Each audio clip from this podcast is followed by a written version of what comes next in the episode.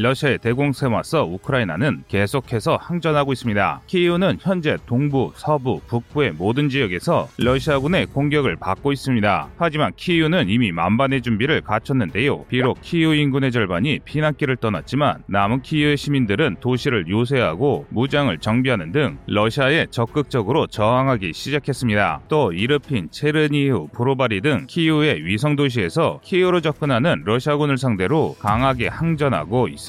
특히 키이우 북부 전선에서 72 기계 여단이 크게 활약 중입니다. 심지어 최근 우리 언론이 진공폭탄이라며 떠들썩하게 보도하고 있는 열압력탄 발사 플랫폼인 TOS-1A 부라티노를 유폭시키기도 했는데요. 이렇게 키이우 북부 전선에서 영웅적인 전투가 벌어지는 동안 드네프로 강 동안 키이우 북동부에서는 114방위 여단이 브로바리에서 항전하며 적을 막았었고 브로바리 인근 도로에서는 러시아군 전차포를 포격으로 파괴했습니다. 하지만 양 세력의 전력 격차가 워낙 적어 고전 중인데요. 보여드린 영상에서도 우크라이나의 화력 부족으로 밀집한 러시아 전차 중 수대밖에 격파하지 못해 고전 중입니다. 그러나 전문가들은 그럼에도 러시아군이 방어선을 뚫고 키이우를 점령할 확률을 매우 낮게 보고 있습니다. 그 이유는 러시아군의 전력으로는 시가전을 감내하기에는 그 여력이 부족하다고 분석하기 때문인데요. 현재 러시아군은 콘크리트 빌딩 속에서 기습해오는 대전차 미사일을 효과적으로 방어할 수단이 전무합니다. 폭격으로 때려 부수면 되는 것 아닌가 생각하시겠지만 현대 철근 콘크리트는 그리 쉽게 부서지지 않습니다. 예를 들어 지금 보시는 영상은 폭격으로 파괴된 하르키우 시가지인데요. 창이 부서지고 내부가 엉망이 되었을지언정 건물 자체는 멀쩡합니다. 다시 말해 콘크리트 건물은 대구경포를 직격으로 잔뜩 맞지 않는 이상 쉽게 부서지지 않는다는 것입니다. 그런데 키우는 인구 300만의 대형 도시로 이런 철근 콘크리트 건물이 수십만 채 있습니다. 게다가 키우 방위군은 지형을 완전히 파악하고 있어 러시아군의 예상 이동 지점을 전부 파악해 대비책을 세울 수 있습니다. 즉 밀려오는 러시아군을 상대로 효과적인 방어 작전을 수행해 러시아군의 출혈을 계속해서 유도할 수 있는 것인데요. 따라서 키우 방어전에서 우크라이나가 승리하는 것도 불가능은 아닙니다. 그렇다고 우크라이나가 꼭 낙관적이지도 않습니다. 바로 러시아가 화학 무기를 사용해 키우를 유령 도시로 만든 뒤 점령하려 할 수 있기 때문입니다. 과거 시리아 내전에서 러시아의 우방인 아사드 정권이 여러 차례 생화학 무기를 사용한 적도 있기 때문인데요. 그래서 현재 키우 방위군은 재래식 공격은 물론 생화학 공격에 대응해야 하는 상황입니다. 이로 인해 우크라이나의 피해가 점차 늘고 있습니다. 특히 민간인들에 대한 피해가 심각한데요. 러시아군에 포위된 마리우폴에서는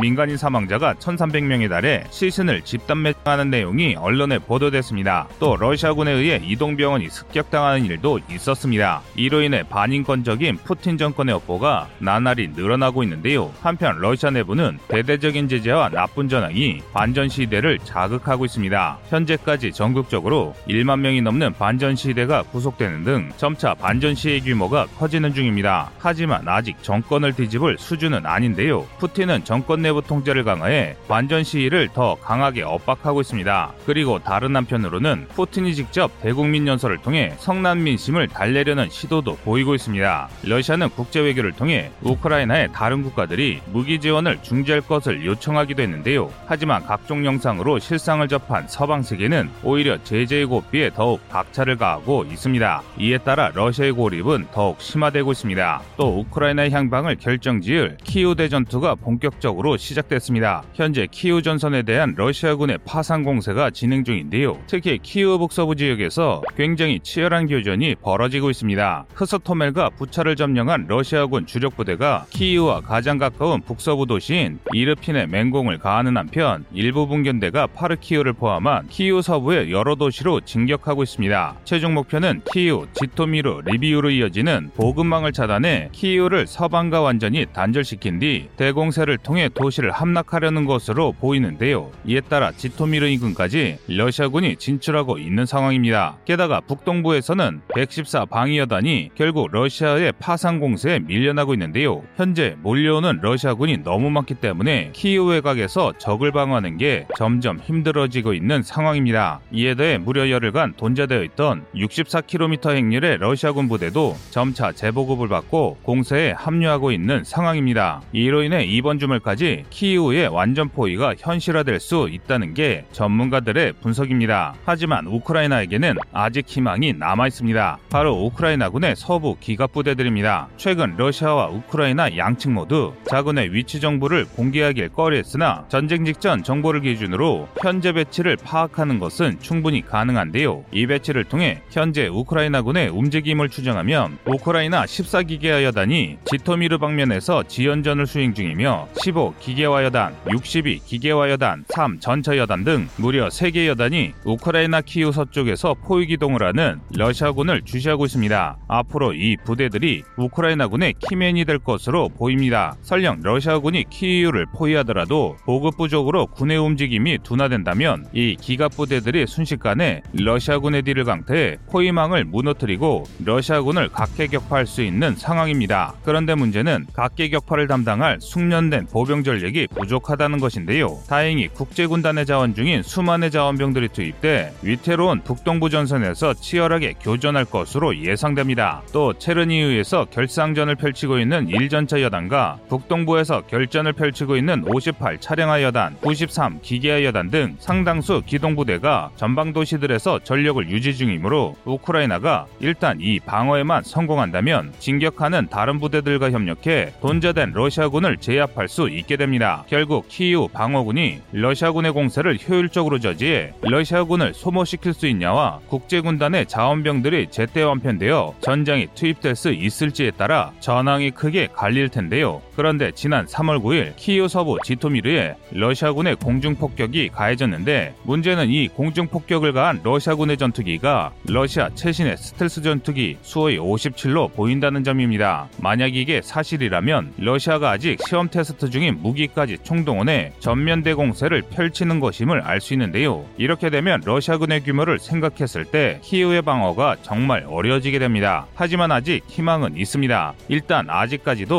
러시아군의 보급이 너무 엉망입니다. 전장 곳곳에서 약탈 물자로 겨우 생활을 유지 중인 러시아군이 목격되고 있는데요. 일례로 지금 보여드리는 사진은 우크라이나군이 러시아군의 장갑차를 제압하고 촬영한 사진입니다. 또 아직도 유지되고 있는 우크라이나의 방공망이 러시아의 수호25를 격추하는 성과를 내고 있고 우크라이나군의 무인기가 계속 활동하며 러시아군을 타격하는 등 전력을 유지하고 있습니다. 키오를 방어하던 최후의 외곽 도시 이르핀이 함락됐습니다. 이르핀은 부차와 함께 지난 2주간 러시아군의 키우 접근을 차단하는 요새 도시로 기능해왔습니다. 하지만 3월 11일 오전을 기점으로 우크라이나군이 이르핀에서 완전히 밀려나고 말았는데요. 이로써 러시아군의 키우 진입을 막던 모든 지역이 러시아군에 점령됐습니다. 하지만 전투는 이제 시작입니다. 이르핀 뒤로는 폭이 3에서 10km나 되는 광활한 숲과 농경지가 있어 공격자인 러시아군은 엄폐무리 없이 진격해야 하는 반면 우크라이나군은 요사된 빌딩과 아파트에서 러시아군을 정확히 관찰하고 대전차 미사일과 포격을 쏟아볼 수 있는데요. 즉 이제부터가 본격적인 시가전의 시작이므로 제 아무리 막강한 러시아군일지라도 엄청난 피해가 예상됩니다. 그리고 이렇게 키우에서 격렬하게 전투가 진행되는 사이 남부의 러시아군은 이렇다 할 성과를 거두지 못하고 있습니다. 현재 마리우폴에는 세계 여단 한 개 대대 방어를 수행 중인데요. 서부는 12작전 여단, 북부는 56 기계화 여단, 동부는 36 해병 여단과 아조프 대대가 방어를 진행하고 있습니다. 이들은 3면이 포위되고 보급이 완전히 차단되었음에도 단 한 발짝도 물러서지 않으며 결상전 중인데요. 하지만 이런 영웅적인 저항도 곧 끝이 날 것 같습니다. 보급이 차단되면서 탄약과 장비 지원이 끊긴 수비대가 계속 저항을 이어갈 수는 없기 때문인데요. 현재 마리오폴 수비대는 러시아군의 물자를 노획해 저항을 이어가고 있습니다. 전문가들은 앞으로 3, 4일이면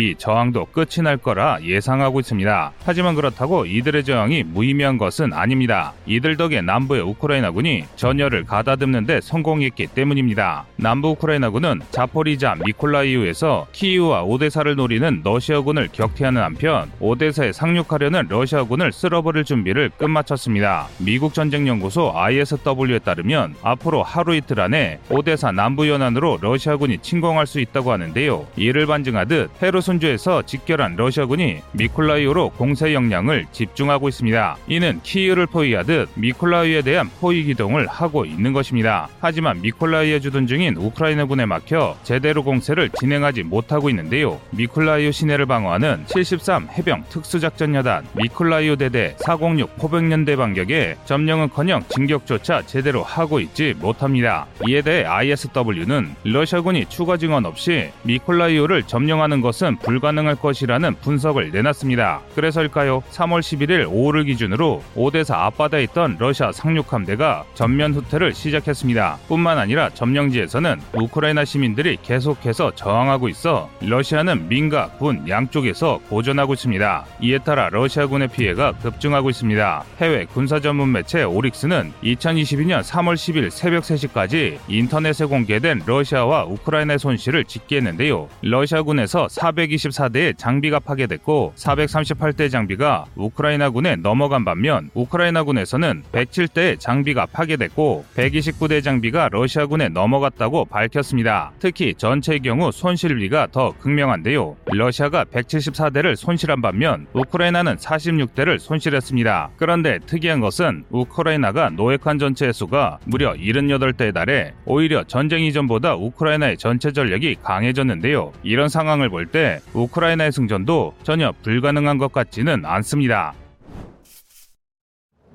러시아군이 민간인, 군인, 기자 등 가리지 않고 총격을 가했다는 사실이 밝혀져 전 세계가 충격에 휩싸였습니다. 이 때문에 러시아는 더욱 거센 항의를 받고 있는 상황입니다. 지난 수일간 격전이 이어지던 키우 전선이 대치 국면에 접어든 모양새입니다. 하지만 두 국가의 갈등은 더욱 커지고 있는데요. 3월 13일 뉴욕타임즈 특파원 브렌트 레너드가 러시아군의 총격에 목숨을 잃으면서 미국이 개입하는 것이 아니냐는 논란이 일고 있는데요. 우선 전황 설명을 위해 현장에 같이 있다가 총상을 입고 수술에 들어간 동료 기자의 인터뷰를 소개해드리겠습니다. What's happened to you? Uh, we were we crossed one the first bridge in Irpin.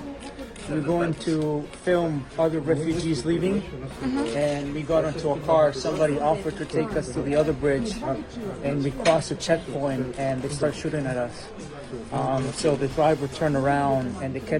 정리하자면 러시아군이 민간 차량에 총격을 가했다는 것인데요. 그런데 이건 뒤에 감춰진 이야기에 비하면 아무것도 아닙니다. 해당 기자는 피난민들을 취재하기 위해 이동 중이었다고 밝혔는데요. 이번 전쟁에서 민간인 대피를 위해 가동 중인 이르핀의 인도주의 통로를 찍으려 했다는 말입니다. 그러니까 그가 오고 가던 곳은 러시아와 우크라이나 양측이 보장한 안전지대였음에도 러시아군의 총격이 가해졌다는 것이죠. 그 렇다면 그가 공격당한 곳은 어디일까요? 미국의 기자가 공격당한 위치를 찾아보면 러시아군이 어디까지 진입했는지 확인할 수 있는데요. 그래서 조사를 해봤습니다. 우선 그의 발언과 그가 부상을 입고 후송당하는 영상을 통해 인도주의 통로의 위치를 추정했습니다. 먼저 그가 이야기한 이르핀 첫 번째 다리라는 이야기를 통해 키우에서 이르핀으로 진입할 때 마주하는 첫 번째 강인 이르핀 강을 찾았습니다. 이후 토양의 색상을 확인한 뒤 후속 영상이 찍힌 전광판과 부서진 4차선으로 건설된 다리라는 특징 등을 통해 상사 위치를 특정했는데요. 그 결과 해당 영상과 동일한 위치를 찾는데 성공했습니다. 다리 중간에 있는 구조물이 그대로 관측되는 것으로 보아 민간인들이 피해를 입은 장소로 추정되는데요. 그것이 바로 이곳입니다. 3월 13일 속보에서 알려드렸듯이 러시아군의 대공세에 우크라이나군이 크게 밀려났음에도 완전히 이르핀에서 밀려나지 않았습니다. 그런데 이건 정말 놀라운 일인데요. 우크라이나군은 압도적인 전력차에도 불구하고 적의 공사를 끊어내는데 성공했기 때문입니다. 즉 아직 우크라이나군의 저력이 건재하다는 뜻입니다. 반면 러시아군의 경우 조직적으로 전쟁 범죄를 수행 중이라는 것이 다시 한번 밝혀졌습니다. 기자가 후송된 다리 바로 건너편이 지난 3월 7일 민간인에 대한 폭격이 이루어진 곳인데요. 바로 이 영상이 촬영된 장소입니다.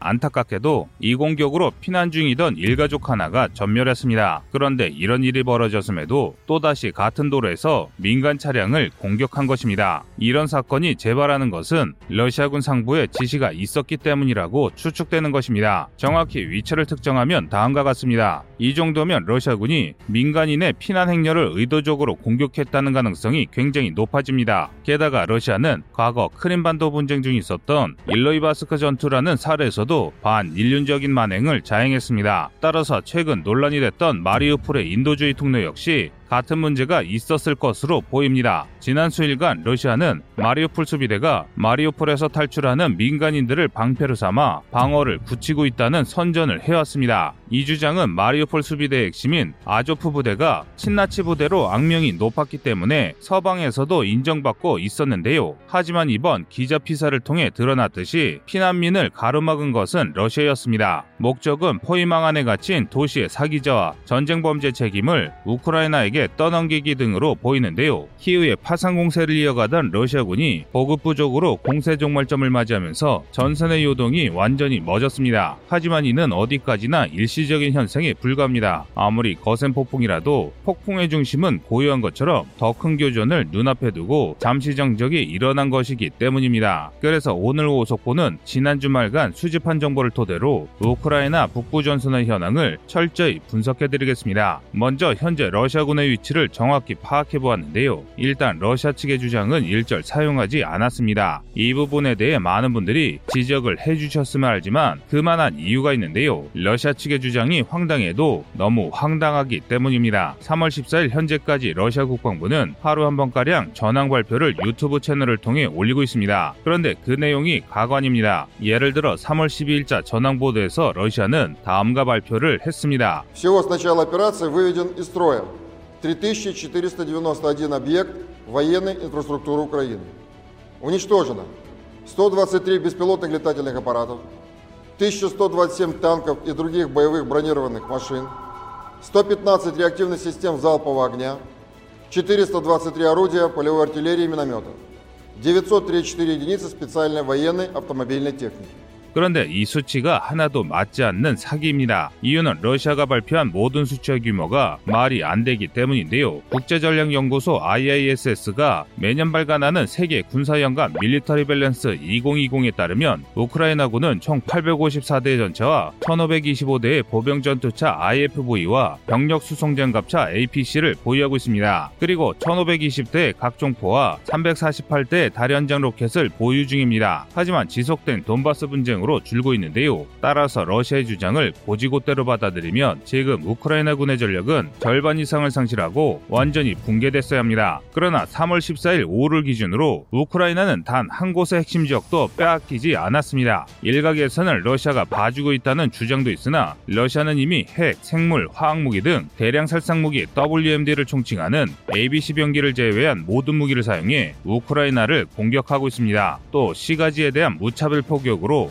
마리오폴에서만 3월 13일을 기준으로 2200명 이상의 민간인이 폭격에 목숨을 잃었습니다. 한마디로 러시아는 전력을 다하고 있으나 그 어떤 요청지도 점령하고 있지 못한 것입니다. 즉 현재 러시아가 주장하는 전과 실제가 하나도 맞지 않는 것인데요. 게다가 전과가 없는 날에는 미국이 우크라이나에서 철새 코로나 바이러스를 주입해 러시아를 공격하려 했다는 말도 안 되는 헛소리를 했습니다. 그러므로 아무리 교차 검증을 해야 한다지만 이런 자료는 쓸 수 없습니다. 없습니다. 그래서 우크라이나와 세계 주요 언론의 보도 내용을 바탕으로 전선을 재구성했습니다. 우크라이나 현지 시각으로 3월 13일 오후 12시, 우리 시각 19시에 우크라이나 총참모부가 발표한 자료를 바탕으로 키이우 인근에 주둔 중인 러시아군의 배치는 다음과 같은데요. 해당 지도에서 기자의 피살 위치는 이 기재가 들것에 실려 후송된 지역입니다. 다시 말해 우크라이나군 최전선의 배우지라는 뜻입니다. 한마디로 러시아군의 대공세에도 이르핀이 아직 함락당하지 않았습니다. 않았다는 것인데요. 이 지도를 통해 다음과 같은 형태의 전선이 형성되었음을 알 수 있는데요. 그런데 이런 전선의 모습은 3월 10일과 크게 다를 바가 없습니다. 그러니까 러시아군은 막대한 인명과 물자를 들여 공세를 했음에도 이렇다 할 성과를 거두지 못한 것입니다. 이는 러시아군의 군사력을 고려하면 정말 한심하기 그지없는 성과입니다. 원래 러시아의 계획은 지금 보시는 것처럼 전방위적인 공세로 키이우를 완전 포위한 뒤 차츰 압박하는 것이었습니다. 그런데 현실은 그렇지 그렇지 않았습니다. 이제는 오히려 공세 종말점에 다다른 부대가 반격에 무너지는 것을 걱정해야 할 것 같습니다. 본격적인 전투가 벌어졌음에도 물자가 부족해 편의점을 털고 있는 러시아군이 이를 증명하는데요. 양측 합계 전사 상자의 수가 수만을 훨씬 넘은 것만 보더라도 전쟁이 얼마나 참혹한지 알 수 있습니다. 그런데 이렇게 치열한 교전에도 변치 않는 사실이 있습니다. 몰아치는 러시아군의 기갑 공세에도 우크라이나의 주요 도시들은 우크라이나군의 통제를 받고 있다는 것입니다. 그런데 이런 현상은 러시아군의 동원 병력 규모를 따진다면 정말 말이 안 되는 일입니다. 알려진 바에 의하면 러시아는 이번 전쟁에 120에서 160개 대대 전투단 BTG를 동원했습니다. BTG 하나의 규모가 통상적으로 600에서 1000명 규모라는 것을 생각할 때 적게는 10만, 많게는 15만 명에 가까운 전투 병력이 투입된 것입니다. 지원 부대까지 생각하면 20만 명이 훌쩍 넘는 대병이 투입된 것이죠. 심지어 장비는 더 엄청납니다. 한 개 대대 전투단 연계단 소속 전투부대에는 전차 10대와 장갑차 40대 정도가 투입된다는 점을 고려할 때 전방에서 싸우는 러시아 전투부대의 규모만 전차 1000대, 장갑차 4000대 이상입니다. 또 자주포나 방공장비, 공병장비의 보급부대까지도 하면 감히 계산하기도 어려운 수준인데요. 하지만 러시아는 그 많은 장비를 가지고 단 하나의 주요 도시도 점령하지 못하고 있습니다. 포위한 지 거의 2주가 다 되어가는 중소도시 마리오폴조차 함락시키지 못한 채 포격으로 무고한 민간인만 공격 중입니다. 물론 러시아라고 이러고 싶어서 이러는 것은 아닙니다. 전쟁 첫 주가 지났을 무렵부터 우회와 기갑 돌파를 통한 야심찬 전격전을 시도했는데요. 지도상으로 보면 이렇습니다. 이를 분석하면 다음과 같은데요. 먼저 북서부 전선에서 일부 부대가 부조바 등지에서 지토미르로 진격해 우크라이나 서부군을 지토미르 근방에서 견제하고 주력이 이르핀을 통해 키이오를 공격합니다. 이렇게 우크라이나군에 발을 묶어둔다면 호레니체에서 출발한 기갑 부대가 바실키프를 지나 우크라인카를 점령할 수 있는 길이 열립니다. 이를 통해 서방과 키이오의 연결을 완전히 차단할 수 있게 되는데요. 그와 동시에 체르니우를 우회한 대대전투단과 수미를 우회한 대대전투단이 브로바리에 합류, 키이오 동안을 점령하면 키이오 중심부를 완전히 고립시켜 젤렌스키의 항복을 받아내는 것이 가능해집니다. 이 작전은 처음에는 꽤 가능성이 높아 보였습니다. 3월 11일 전후로 러시아군이 키이우를 반포위하는데 성공했을 정도인데요. 게다가 키이우로부터 상당히 멀리 떨어진 우크라 북동부 수미에서 출발한 러시아 기갑 부대가 브로바리에 합류했습니다. 이렇게만 보면 러시아의 확정적인 승리가 머지않아 보이는데요. 하지만 현실은 전혀 그렇지 않습니다. 오히려 굉장히 위태로운 상황입니다. 각 부대의 이동 거리를 보면 왜 그런지 명확하게 알 수 있습니다. 지도상의 진격로의 거리는 다음과 같은데요. 체르니우 축선의 러시아군은 후방에 체르니우를 수비하는 우크라이나 1전차 여단을 남겨둔 채 무려 110km를 전진해 왔습니다. 110km면 남산타워에서 세종시까지의 직선거리입니다. 그 사이 마을의 민병대나 인근을 지키는 우크라이나 수비대는 그대로 놓아둔 채 키우로 직진을 한 것인데요. 당연히 후속하는 보급부대가 우크라이나군에게 무참하게 쓸려나가고 있습니다. 보시는 바와 같이 교량전차나 전자전차량 같은 후방부대의 핵심 장비들이 우크라이나군에게 노획되고 있으며 심지어 밥차까지 털리고 있습니다. 그런데 문제는 이게 끝이 아닙니다. 그나마 진격거리가 짧은 호레니치 바시킬프 선조차 진격거리가 25km라는 것이죠. 이는 남산타워에서 인천까지 거리며 그 사이 엄청난 시가지가 있습니다. 당연히 쉽게 뚫을 수 있을 리가 없습니다. 주공인 북서부는 더합니다. 우크라이나 국경 도시인 프리피야티와 체르노빌을 기준으로 보급선의 길이가 100km에 달하고 후방인 벨라루스 마자르를 기준으로 할 경우 그 길이가 175km로 늘어납니다. 이에 더해 수미에서 억지로 우회한 기갑부대 상황은 말할 것도 없습니다. 더 쉽게 말해 그냥 답이 없습니다. 만약 이 상황에서 우크라 서부군과 국제군단이 바실키프로 향하는 러시아군을 치고 우크라 동부군이 브로바리로 진격한 러시아군의 진로를 막으면 역섬멸까지 당할 상황이기 때문인데요. 그런데 그럴 조짐도 보이고 있습니다. 남부전선 자포리자 인근 바실리카에서 러시아군이 대피하면서 우크라이나 남부와 동부군에 여유가 생겨나고 있기 때문입니다.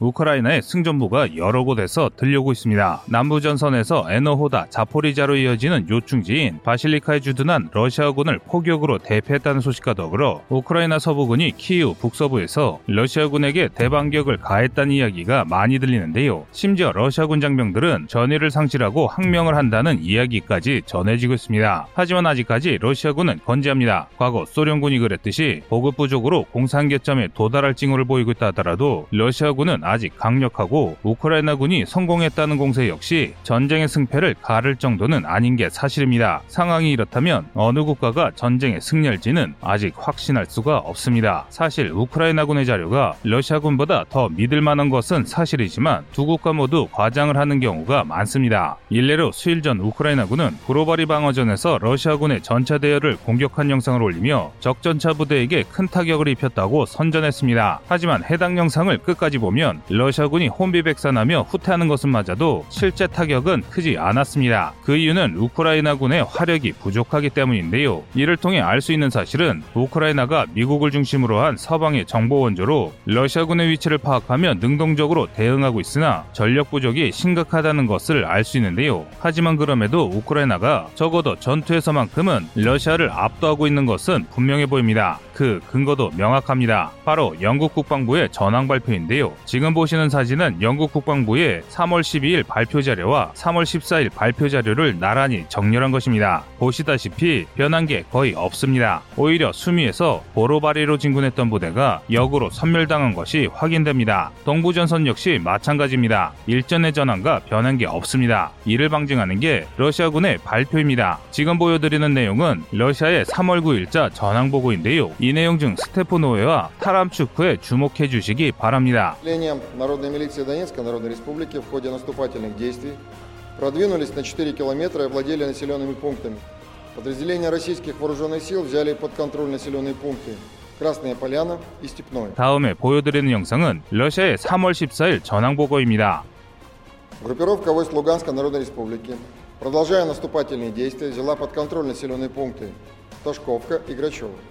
Подразделениям Народной милиции Донецкой Народной Республики в ходе наступ... 보셨다시피 타람추크와 스테프노에가 또 등장하는데요. 하루 몇 킬로미터를 진격했다는데 어떻게 점령한 도시를 또 점령하는지 의문이 들 수밖에 없습니다. 혹시 해당 지역이 점령하기 굉장히 어렵거나 복잡한 시가지이거나 규모가 큰 지역이 아닌가 생각하실 수 있습니다. 그래서 구글어스로 해당 지역을 찾아봤습니다. 이게 바로 그 결과인데요. 보시다시피 이곳은 그냥 작은 시골 촌동네입니다. 주변은 허허 벌판이며 마을의 끝에서 끝까지가 1.5km가 안 됩니다. 즉 3, 4천 명 규모의 음락인 것이죠. 심지어 주변은 허허벌판입니다. 아무리 라스푸티차로 진창이 심해졌다지만 이 지역에서 러시아 군대가 진격을 하지 못하는 것은 그냥 멈춰 있다는 말과 다름이 없는 것입니다. 이건 러시아에게 뭔가 치명적인 문제가 있다는 것을 증명하는 것이나 다름없습니다. 반면 우크라이나군의 전투력은 군 전문가들의 예상을 뒤엎고 있습니다. 지금부터 보실 영상은 최신 2세대 연 령상 장비를 탑재한 우크라이나군의 신형 장갑차 BTR-4가 러시아군을 공격하는 장면인데요. 시종일관 적을 압살하는데 보이는 장갑차 한대 10명의 장병이 탑승 중이라는 것을 생각하면 적어도 소대 하나가 우크라이나군의 기습에 전멸한 것입니다. 그리고 바로 이 부분이 러시아가 얼마나 구석에 몰렸는지를 보여주는데요. 이 영상에서 러시아군이 사용한 장비들은 구형 BMP-1과 T-72 계열 전차로 러시아군에서도 2, 3성급으로 분류되는 고물 장비입니다.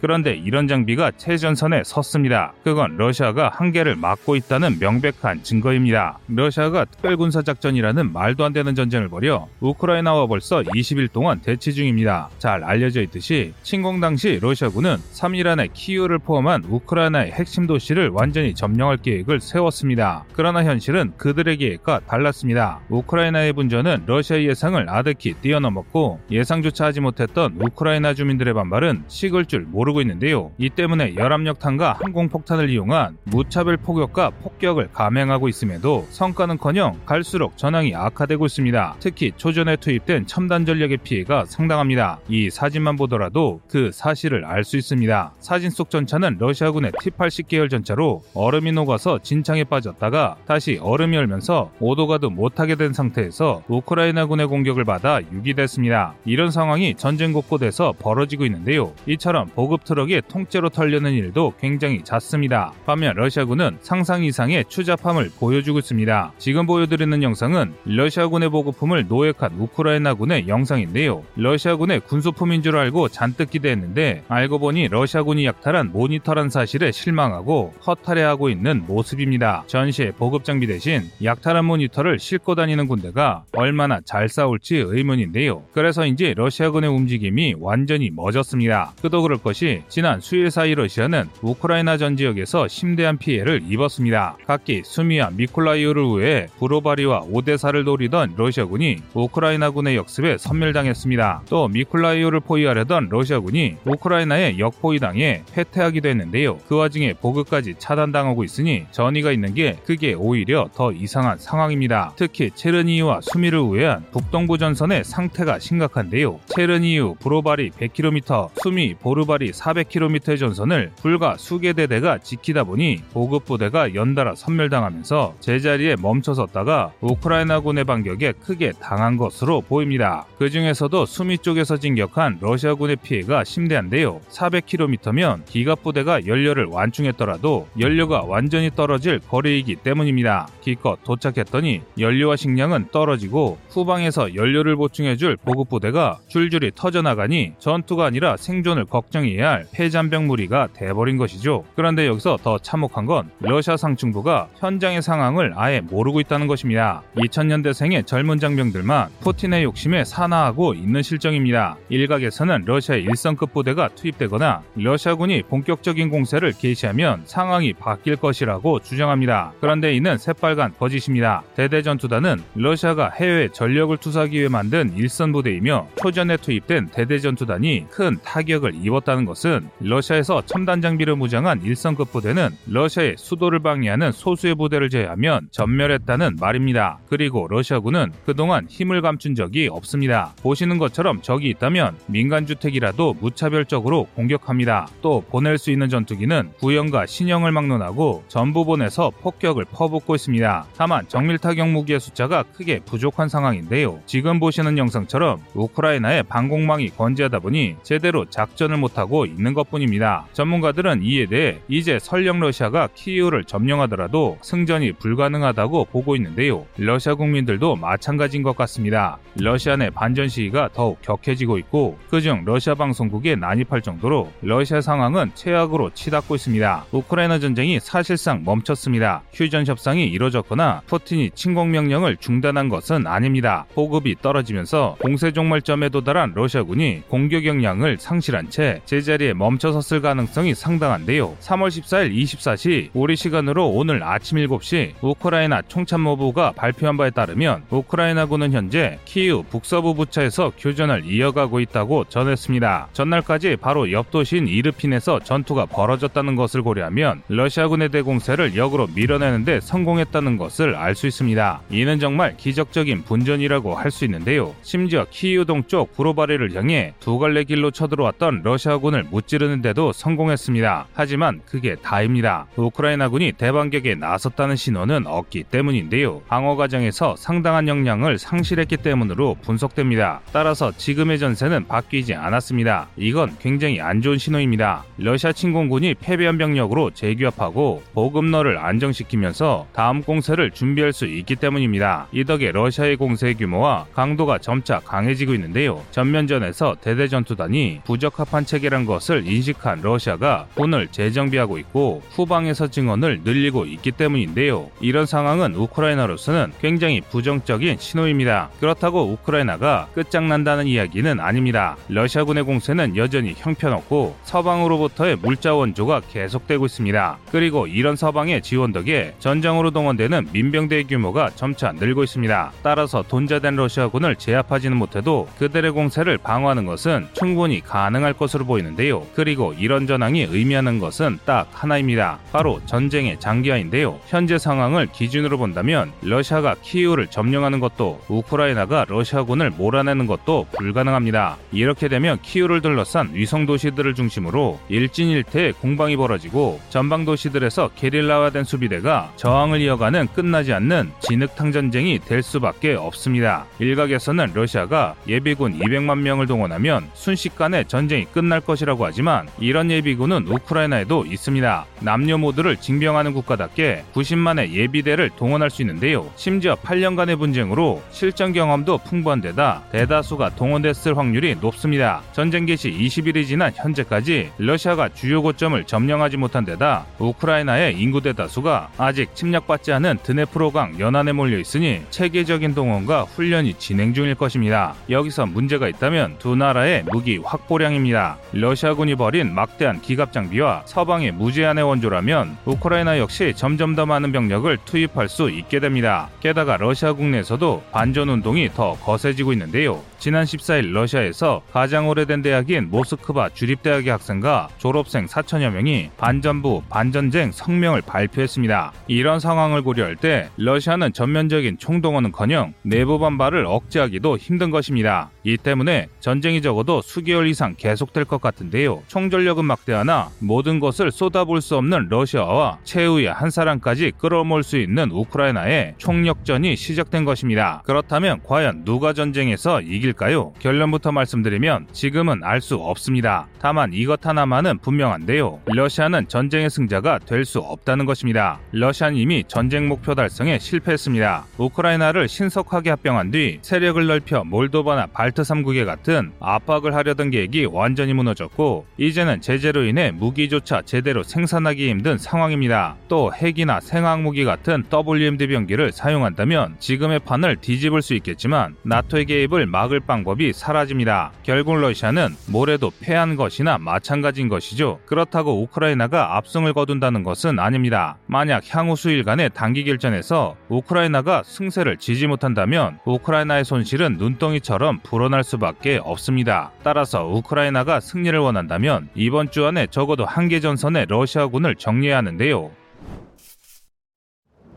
4차 협상이 결국 파국으로 치달았습니다. 러시아가 제안한 무장 중립을 우크라이나가 거부했기 때문인데요. 그런데 그럴만했습니다. 그 내용이 터무니가 없어도 너무 없습니다. 러시아는 이번 전쟁의 종전 조건으로 우크라이나가 러시아를 위협할 수 있는 모든 무기를 폐기할 것이라는 주장을 했습니다. 그러니까 러시아가 쳐들어와도 막을 수 없는 소총과 기관총 만든 무장 경찰로 치안 유지나 하는 것인데요. 사실 이건 그냥 협박이나 다를 바 없습니다. 러시아가 쳐들어와도 대응할 수 없는 전력만 보유해 전쟁을 끝내거나 아니면 전쟁을 계속하자는 것인데요. 당연히 침략을 당한 우크라이나가 이 어처구니없는 주장을 받아들일 리가 없습니다. 게다가 우크라이나는 이런 치욕을 당할 상황이 아닙니다. 이는 전투 결과로 증명이 가능한데요. 현재 4차 협상과 함께 전선이 안정됨에 따라 지난 수일간 벌어졌던 치열한 교전의 결과가 차츰 모습을 드러내고 있으며 그 결과는 대부분 우크라이나의 대승을 보여줍니다. 있습니다. 특히 남부전선과 동부전선에서 두 차례 큰 승리를 거뒀는데요. 우선 남부전선의 헤르손 공항에 대한 우크라이나의 공세가 대성공을 거뒀습니다. 헤르손 공항에 주둔 중인 러시아군에게 기습을 가해 대타격을 가한 것인데요. 이는 지난 수일 전 있었던 야간 포격에 이은 대승리입니다. 그런데 더 중요한 점은 결과가 아닙니다. 우크라이나군이 이 성과를 공습으로 거뒀을 가능성이 높다는 것이야말로 우리가 주목해야 할 점인데요. 사진을 보시면 아시겠지만 일반 포격처럼 여러 지점에 탄착 흔적이 있는 것이 아니라 거대한 화구 하나만이 존재합니다. 이는 고중량인 항공폭탄을 이용한 공습의 모습과 굉장히 일치하는 모습입니다. 만약 우크라이나군이 공습을 가할 정도로 여력이 있다는 것이 사실이라면 러시아는 절대 우크라이나를 점령할 수 없습니다. 제공권을 쥐고 우크라이나군의 움직임을 차단해도 이길까 말까 한데 오히려 이동 중인 러시아군이 적의 포를 받는 꼴이 됐기 때문인데요. 이렇게 되면 러시아 의 러시아의 침략은 그저 진창 속의 병사들의 목숨을 희생시키며 무의미한 삽질에 불과합니다. 이를 보여주는 대표적인 사례가 마리오폴 포위전인데요. 러시아군은 압도적인 전력으로 마리오폴을 포위한 2주 동안 졸전을 거듭했습니다.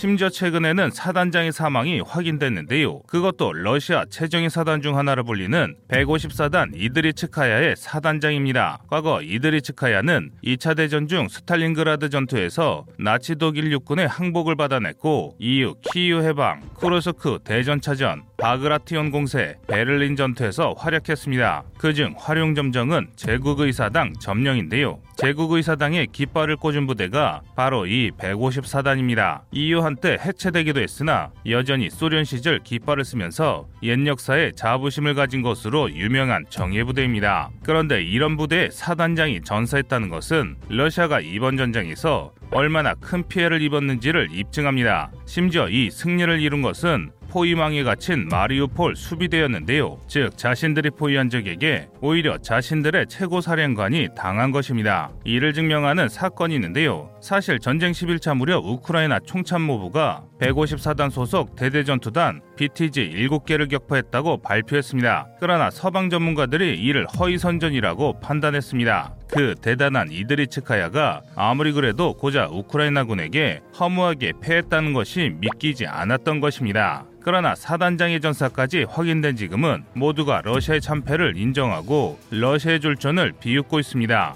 그런데 이런 비웃음에도 성이 차지 않았는지 지금의 러시아군은 더 추잡한 행동을 하고 있습니다. 바로 마리우폴 병원에서 400여 명의 민간인을 인질로 잡고 마리우폴 수비대가 반격을 가하도록 유도하고 있습니다. 이는 명백한 전쟁 범죄입니다. 돈바스 분쟁에서 전쟁 분쟁으로 악명을 떨쳤던 아조프 부대가 민간인을 공격한다는 선전선동을 위한 행동으로 보이는데요. 정말 너무 더러워서 뭐라 할 말이 없습니다. 이처럼 러시아는 더 이상 공세를 통해 전황을 뒤바꿀 수 없을 정도로 전투력을 상실했습니다. 이제 러시아에 남은 마지막 희망은 5대4 상륙작전뿐인데요. 하지만 그건 망상에 불과합니다.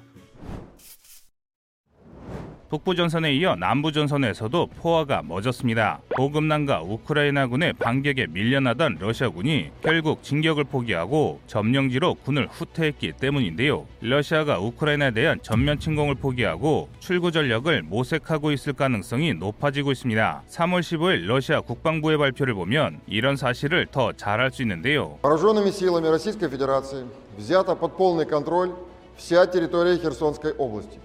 Группировка войск Донецкой Народной Республики, продолжая наступательные действия, прорвала оборону украинских националистов, взяла под контроль населенный пункт Пантелеймоновка 그런데 관련 영상에 따르면 지금 러시아가 주장하는 것은 코미디나 다름없습니다. 러시아가 헤르손을 점령한 것은 이미 거의 2주가 다 된 일입니다. 당연히 헤르손을 주도로 하는 헤르손주 역시 이미 10일 전에 러시아에 넘어갔습니다. 그리고 러시아의 괴뢰 국가인 도네츠크 인민공화국이 점령했다는 판첼리모나 노부카는 바로 이곳인데요. 하지만 우습게도 이것은 도네츠크 인민공화국의 수도 도네츠크로 부터 북동쪽으로 25km 떨어진 곳입니다. 한마디로 전쟁 전부터 러시아가 통제하던 지역이란 것인데요. 이 정도면 그동안 러시아는 그냥 아무것도 하지 못했다는 것을 스스로 인정한 것이나 마찬가지입니다. 그런데 이게 끝이 아닙니다. 다시 러시아 국방부 영상을 확인하면 다음과 같은 내용을 알 수 있는데요. Всего за прошедшие сутки авиацией и средствами противовоздушной обороны воздушно-космических сил России сбито 16 воздушных целей. По одному самолету Су-24 и Су-25 военно-воздушных сил Украины. Один вертолет Ми-8 и 13 украинских беспилотных летательных аппаратов, в том числе 6 Байрактар ТБ-2. 개전 2, 3일차에 진즉전멸시켰다던 우크라이나 공군을 또 제압했다는 황당한 말을 하고 있습니다. 특히 최근 러시아 기갑부대를 연달아 대파했던 TB2를 두 대나 격추했다며 자랑하고 있는데요. 그런데 여기서 황당한 것이 그 규모가 우크라이나군의 총전력을 넘고 있습니다. 러시아군은 이번 전쟁 중 바이락타르가 상당수 포함된 총 156대의 무인기를 격추했다고 주장 중인데요. 흑해가 차단된 터키가 무인기를 계속 지원해 줄 리가 없으니 이는 새빨간 거짓말에 불과합니다. 그렇다면 러시아는 이런 뻔한 주장을 왜 하는 것일까요? 그 이유는 간단합니다. 점령한 지역을 중심으로 정부를 개편하고 정권을 장악하려는 것으로 보이는데요. 최근 헤르손주에서는 러시아가 독립 찬성 투표를 진행 중이라는 사실이 곳곳에서 발견되고 있습니다. 또 러시아가 점령한 각지에서 우크라이나 정부를 지지하는 시장들이 축출되고 불법적으로 친러 시장이 임명되고 있는데요. 때문에 군 전문가들은 러시아가 조작 투표로 헤르손을 독립시킨 뒤 도네츠크처럼 괴뢰 정부를 세울 것이란 관측 중입니다. 그래서 최근 헤르손에서 대규모 시위가 벌어지는 것인데요. 이는 헤르손 주민들이 독립을 원치 않는다는 것을 대규모 시위로 보여주려는 것입니다. 그런데 이게 꽤 효과가 있습니다. 러시아 입장에서는 독립 후 러시아 연방으로 편입을 원한다는 지역 주민들을 사살할 수 없으니 그저 지켜보며 당황하고 있습니다. 하지만 러시아 정부는 이런 반대에 아랑곳하지 않고 괴뢰 정부를 세우는데 집착하고 있습니다. 도네츠크, 루안스크, 크림반도를 같은 방식으로 점령했으니 시간이 지나면 결국 반발이 사그라들 것이라고 생각하는 것인데요. 하지만 이는 대단한 착각입니다. 그 좋은 사례가 마리우폴입니다. 지금 영웅적인 항전을 하고 있는 마리우폴은 사실 우크라이나에서 대표적인 친러 지역이었습니다. 2014년, 2019년 대선에서 모두 친러 정당을 찍었을 정도인데요. 이곳은 러시아계 인구가 많고 또 이곳 시민들은 양국의 평화를 바랬습니다. 하지만 그들의 기대는 무참히 배신당했습니다. 전황이 나빠지자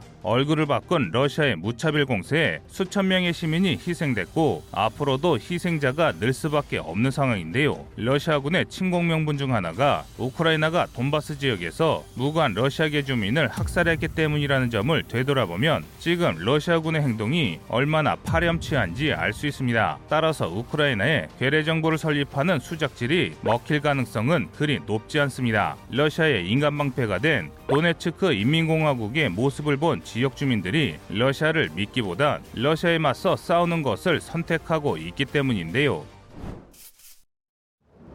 현재 키이우를 중심으로 한 우크라이나 북부 전선은 소강 상태에 접어들었습니다. 즉 3월 10일부터 13일까지 이어졌던 러시아의 대공세는 참혹한 실패로 끝났습니다. 하지만 반격에 나선 우크라이나군 역시 전력 부족으로 점령지 일부를 되찾는 선에서 공세를 마무리 지었는데요. 이에 대해 많은 이들이 국제군단의 투입 여부를 궁금해합니다. 우리 대한민국에서도 이근대회를 비롯한 상당수의 예비역들이 참전했다고 하는데 도대체 어디서 뭘 하고 있는지 알 수 없기 때문입니다. 이에 대한 정보들이 차츰 들어오고 있는데요. 다만 그리 좋은 소식들은 없는 상황인데요. 미군 출신 한 장병이 올린 소식에 따르면 지난 3월 14일 야보리에 가해진 러시아군의 폭격 이후에 많은 자원자들이 전투를 포기하고 폴란드로 돌아갔다고 전했습니다. 언론을 통해 러시아군의 졸전을 보고 자신만만하게 참전했다가 현실을 깨닫고 귀국을 결정한 것인데요. 사실 이들의 행동이 잘못된 것은 아닙니다. 수만 킬로미터 떨어진 타지에서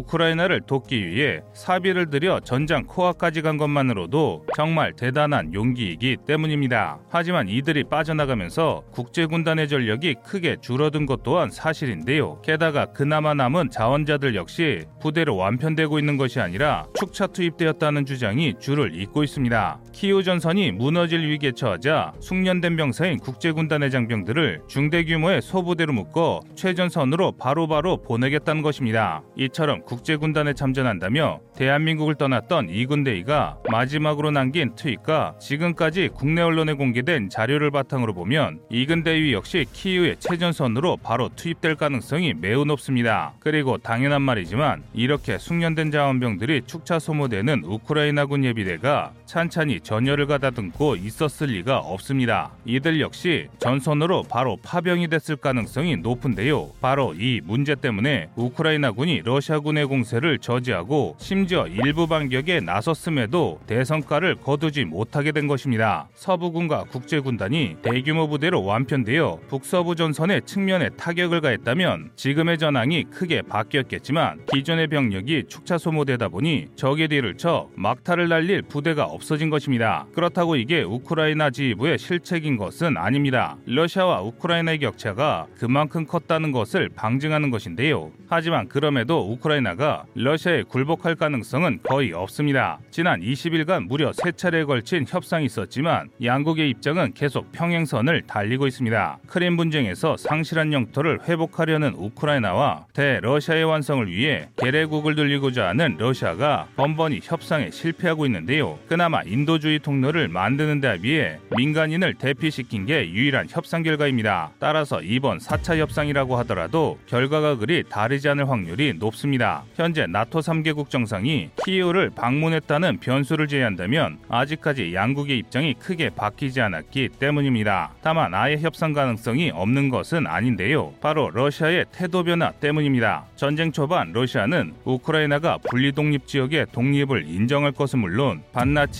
비무장화할 것을 주장했습니다. 자신들의 강력한 군사력을 믿고 반러 세력인 우크라이나 정부가 자진 사퇴하고 군을 해산하라는 선을 넘는 주장을 펼친 것인데요. 그러나 이제 러시아는 우크라이나의 비무장화를 주장하지 않고 있습니다. 그만큼 상황이 불리해졌다는 것을 알고 있는 것인데요. 그러니까 러시아가 현실적인 협상안을 내민다면 4차 협상을 끝으로 전쟁이 마무리될 수도 있는 것입니다. 하지만 헤르손주에서 시행되고 있는 부정선거를 보면 이 가능성은 그리 높아 보이지 않습니다. 4차 협상이 결국 파국으로 치달았습니다. 러시아가 제안한 무장 중립을 우크라이나가 거부했기 때문인데요. 그런데 그럴만했습니다. 그 내용이 터무니가 없어도 너무 없습니다. 러시아는 이번 전쟁의 종전 조건으로 우크라이나가 러시아를 위협할 수 있는 모든 무기를 폐기할 것이라는 주장을 했습니다. 그러니까 러시아가 쳐들어와도 막을 수 없는 소총과 기관총 만든 무장 경찰로 치안 유지나 하는 것인데요. 사실 이건 그냥 협박이나 다를 바 없습니다. 러시아가 쳐들어와도 대응할 수 없는 전력만 보유해 전쟁을 끝내거나 아니면 전쟁을 계속하자는 것인데요. 당연히 침략을 당한 우크라이나가 이 어처구니 없는 주장을 받아들일 리가 없습니다. 게다가 우크라이나는 이런 치욕을 당할 상황이 아닙니다. 이는 전투 결과로 증명이 가능한데요. 현재 4차 협상과 함께 전선이 안정됨에 따라 지난 수일간 벌어졌던 치열한 교전의 결과가 차츰 모습을 드러내고 있으며 그 결과는 대부분 우크라이나의 대승을 보여줍니다. 있습니다. 특히 남부전선과 동부전선에서 두 차례의 큰 승리를 거뒀는데요. 우선 남부전선의 헤르손 공항에 대한 우크라이나의 공세가 대성공을 거뒀습니다. 헤르손 공항에 주둔 중인 러시아군에게 기습을 가해 대타격을 가한 것인데요. 이는 지난 수일 전 있었던 야간 포격에 이은 대승리입니다. 그런데 더 중요한 점은 결과가 아닙니다. 우크라이나군이 이 성과를 공습으로 거뒀을 가능성이 높다는 것이야말로 우리가 주목해야 할 점인데요. 사진을 보시면 아시겠지만 일반 포격처럼 여러 지점에 탄착 흔적이 있는 것이 아니라 거대한 화구 하나만이 존재합니다. 이는 고중량인 항공폭탄을 이용한 공습의 모습과 굉장히 일치하는 모습입니다. 만약 우크라이나군이 공습을 가할 정도로 여력이 있다는 것이 사실이라면 러시아는 절대 우크라이나를 점령할 수 없습니다. 제공권을 쥐고 우크라이나군의 움직임을 차단해도 이길까 말까 한데 오히려 이동 중인 러시아군이 적의 포를 받는 꼴이 됐기 때문인데요. 이렇게 되면 러시아 의 침략은 그저 진창 속에 병사들의 목숨을 희생시키며 무의미한 삽질에 불과합니다. 이를 보여주는 대표적인 사례가 마리우폴 포위전인데요. 러시아군은 압도적인 전력으로 마리우폴을 포위한 2주 동안 졸전을 거듭했습니다.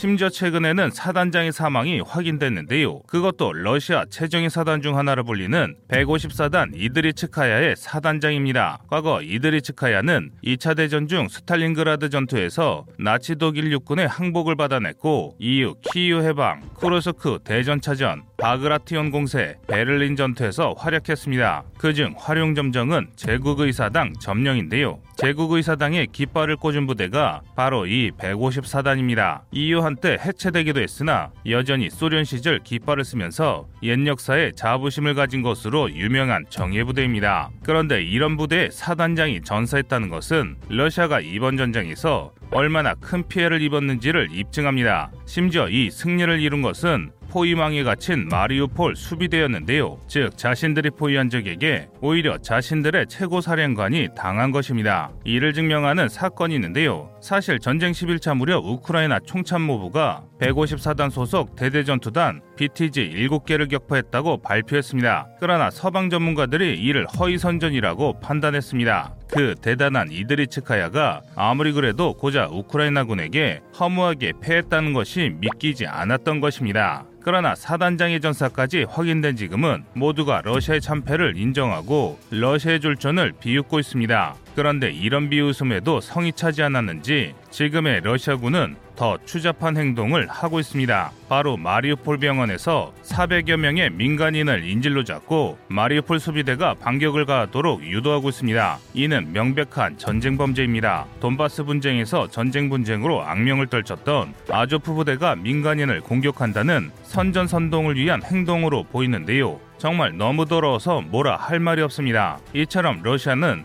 더 이상 공세를 통해 전황을 뒤바꿀 수 없을 정도로 전투력을 상실했습니다. 이제 러시아에 남은 마지막 희망은 5대4 상륙작전뿐인데요. 하지만 그건 망상에 불과합니다. 마리우폴에서 민간인들이 대피한 드라마 극장이 타격받았습니다. 이곳에 약 1000명의 민간인이 대피했던 것으로 알려져 있는데요. 대체 왜 폭격이 가해진지 알 수 없지만 이로 인해 많은 사상자가 발생할 것으로 보입니다. 하지만 이런 잔혹한 공격에도 불구하고 러시아군의 전과는 미미합니다. 오히려 마리우폴을 방어하는 수비대에게 계속 피해를 입고 있는데요. 3월 16일 밤 우크라이나군이 마리우폴에서 러시아 전차 두 대를 격파하는 영상을 올렸습니다. 보시다시피 보시다시피 해당 영상에는 드론을 이용해 적의 위치를 파악한 뒤 대전차 화기로 기습을 가한 것으로 보이는데요. 후반부에 화염이 한 번 더 솟구치는 것으로 보아 함께 움직이고 있던 전차 하나가 더 파괴됐을 가능성이 높습니다. 마치 보병의 대전차 화기가 무적처럼 보이기까지 하는데요. 그런데 이건 보병용 대전차 무기가 강해서가 아니라 러시아군의 전투 역량이 심각하게 떨어져서 발생한 일입니다. 현대 시가전에서 전차는 절대 혼자 움직이지 않습니다. 않습니다. 후속하는 장갑 차량에 탑승한 기계 보병이 하체에 사주 경계를 하며 전차가 확인할 수 없는 시야각을 추가로 확보해야 하는데요. 대한민국이 개발한 레드백처럼 증강현실과 고성능 열상이 있는 기갑 차량이라 하더라도 여러 방향의 공격에 대응하기 위해서는 보병의 도움이 꼭 필요합니다. 그런데 여기에는 그게 없습니다. 보병은 눈을 씻고 찾아봐도 보이지 않고 꼴랑 전차 두 대가 겁도 없이 시가지를 종행하다 얻어맞았습니다. 아무래도 러시아군의 통신에 심각한 결함이 있어 시가지에 진입한 뒤 교전을 하면서 부대가 분리된 것 같은데요. 그런데 이건 정말 전술의 기본이 안 됐다고 볼 수밖에 없습니다. 게다가 작전적으로도 문제가 많습니다. 포위된 지 2주가 된 도시에서 방어군인 우크라이나군이 자유롭게 드론을 날릴 수 있다는 것은 러시아의 제공권 확보가 전혀 되지 않고 있다는 것입니다. 이는 러시아 공군이 포위된 도시에조차 하늘을 제대로 장악하지 못하고 있다는 것이며 동시에 러시아 육군의 단거리 방공망이 사실상 기능을 하지 못하고 있음을 보여줍니다. 사실 이런 징후는 지난 아제르바이잔 아르메니아 전쟁부터 있었는데요. 러시아제 단거리 지대공 무기 체계로 무장한 아르메니아군의 방공부대가 TB2 바이락타르를 주력으로 한 아제르바이잔군의 드론 전력을 탐지하지 못한 채 허망하게 파괴된 것입니다. 이건 정말 말이 안 되는 일입니다. 바이락타르는 길이 6.5m, 높이 2.2m, 날개폭 12m, 최대 이륙 중량 630kg의 명백한 중형 드론입니다. 딱히 스텔스 능력이 우수한 드론도 아닙니다. 즉 러시아 방공 장비의 레이더가 이를 탐지하지 못하면 안 된다는 것입니다. 하지만 개전 3주차까지 불과 수십 대에 불과한 우크라이나의 바이락타라가 활동 중이라는 것을 고려하면 러시아에 낙후된 레이더 기술로 만든 방공 체계가 제 기능을 하지 못하는 게 증명되고 있습니다. 무언가 엄청난 비리라도 있는 것인지 지금 러시아는 이런 군대가 너무 많은 실정입니다. 게다가 러시아는 선전전, 외교전에서까지 패배하고 있습니다. 지난 16일 미의회 화상연설에 참가한 젤렌스키는 20여 분간 연설을 통해 미의회의 압도적인 지지를 받았습니다. 미국이야말로 인권과 자유를 지키는 나라라는 그의 호소에 감명받은 미의회 의원들이 우크라이나를 돕기 위해 적극적으로 나서고 있는데요. 또 나토 가입에는 실패했지만 EU 에너지 연합에 가입하는 데 성공했습니다. 이 덕에 우크라이나는 EU로부터 무제한으로 전기를 공급받을 수 있게 됐습니다.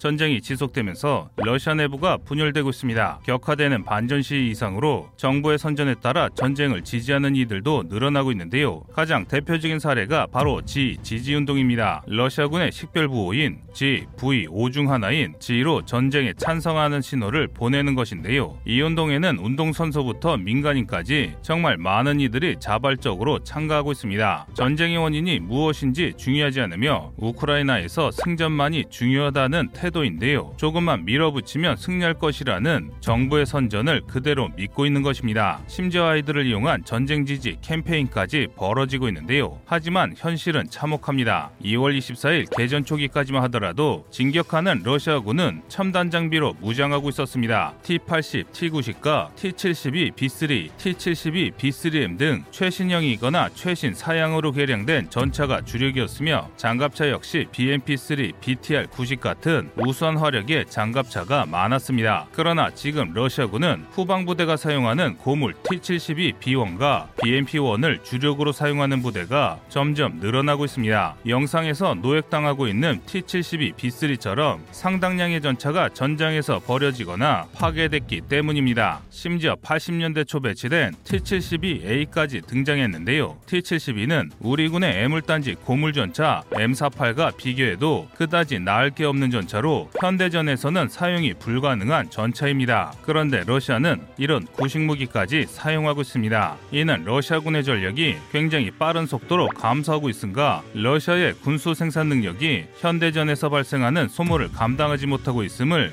여실히 보여주고 있는데요. 사실 이건 어느 정도 예견된 일이었습니다. 현재 러시아의 국방 비리는 납품 비리나 사업자 특혜 비리로 알고 있는 우리 국민들이 감히 상상할 수 없는 수준인데요. 일례로 러시아 정부가 정부가 최신형 전차 T-14 아르마타를 생산할 공장을 건설하기 위해 투입된 예산을 누군가 착복했습니다. 이건 대한민국으로 치면 K2 전차를 생산할 생산 공장에 수조 원의 설비 투자를 했는데 알고 보니 공장이 없었다는 말입니다. 반면 우크라이나의 경우 지난 2014년 크름 분쟁 이후 지속적으로 군제 개혁에 막대한 투자가 이루어졌으며 이번 젤렌스키 정부에서 현장 지휘관 출신의 젊은 장군을 총사령관으로 임명하는 파격을 단행 단행했습니다. 또 비리 관료들을 차단하기 위해 자신이 믿을 수 있는 측근을 배치해 국방 비리를 차단했는데요. 이렇게 강화된 우크라이나군이 러시아군을 막아내면서 러시아군이 세계 2위의 강군이 아니라 그저 부패한 독재 국가의 삼류군대라는 사실이 전 세계에 폭로된 상황입니다. 그래서일까요? 러시아군이 5대4 상륙이라는 도박수를 시도할 것 같은데요.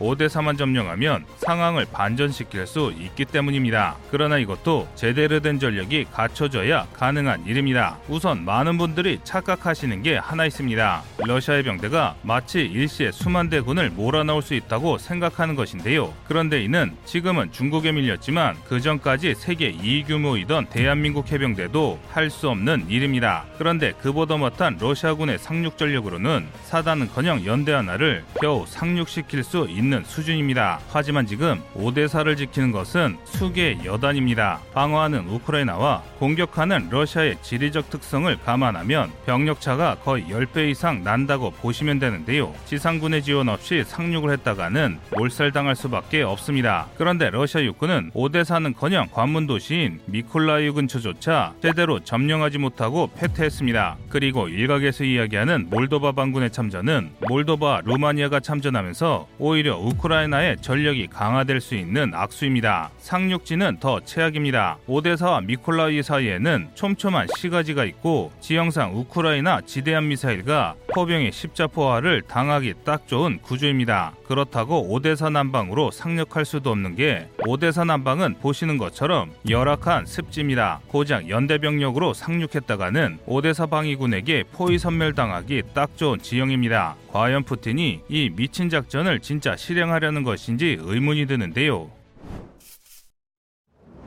우크라이나의 매선 반격에 러시아군이 대려 밀려나고 있습니다. 3월 17일 텔레그램을 통해 일단의 우크라이나 병사들이 흐스토메린군 모수춘에서 총격전을 벌이는 영상이 공개됐는데요. 모수춘의 위치는 바로 이곳입니다. 또 3월 16일에 일단의 우크라이나군이 부차에서 교전 중이었다는 사실을 합쳐서 지도에 적용해 보면 보시는 지도와 같이 흐스토멜 공항을 양익에서 압박하게 되는데요. 이는 러시아군의 주력 병력이 64km에 걸쳐 돈 혼자된 상황에서 우크라이나군이 러시아군을 몰아붙이던 전쟁 2주차 전환과 굉장히 비슷합니다. 다만 여전히 본격적인 대반격은 하지 못하고 있습니다. 이를 증명하듯 3월 16일 저녁 6시 우리 시간 3월 17일 새벽 1시에 우크라이나 총참모부는 러시아군의 공세가 계속되고 있다고 발표했는데요. 이 공세를 꺾고 점령지에서 러시아군을 축출하는 단계에 있는 것으로 보입니다. 하지만 러시아군 역시 호락호락하게 당하고 있는 것은 아닙니다. 마리오폴에 대한 포위망이 점차 좁혀지고 있고 수미 지역에서의 포위 역시 더 두터지고 있습니다. 그러나 러시아 역시 지난 2주간 보여줬던 대대적인 공세는 할 수 없습니다. 오히려 우크라이나군의 반격에 너무 무리한 진격을 진행했던 부대들의 테러가 잘리고 있는데요. 이를 잘 보여주는 게 남부전선입니다. 현재 남부전선에서는 러시아군의 공세가 처참한 실패로 끝났습니다. 미콜라 미 콜라이오를 북쪽으로 크게 우회 5대4로 향하던 부대는 이미 수일 전에 전멸했고 러시아군의 전력 공백을 감지한 우크라이나군이 기습 공격을 가해 점령당한 헤르손주 일부를 재탈환하는 데 성공했습니다. 이렇게 되면 헤르손 해방까지 노려볼 수 있게 됩니다.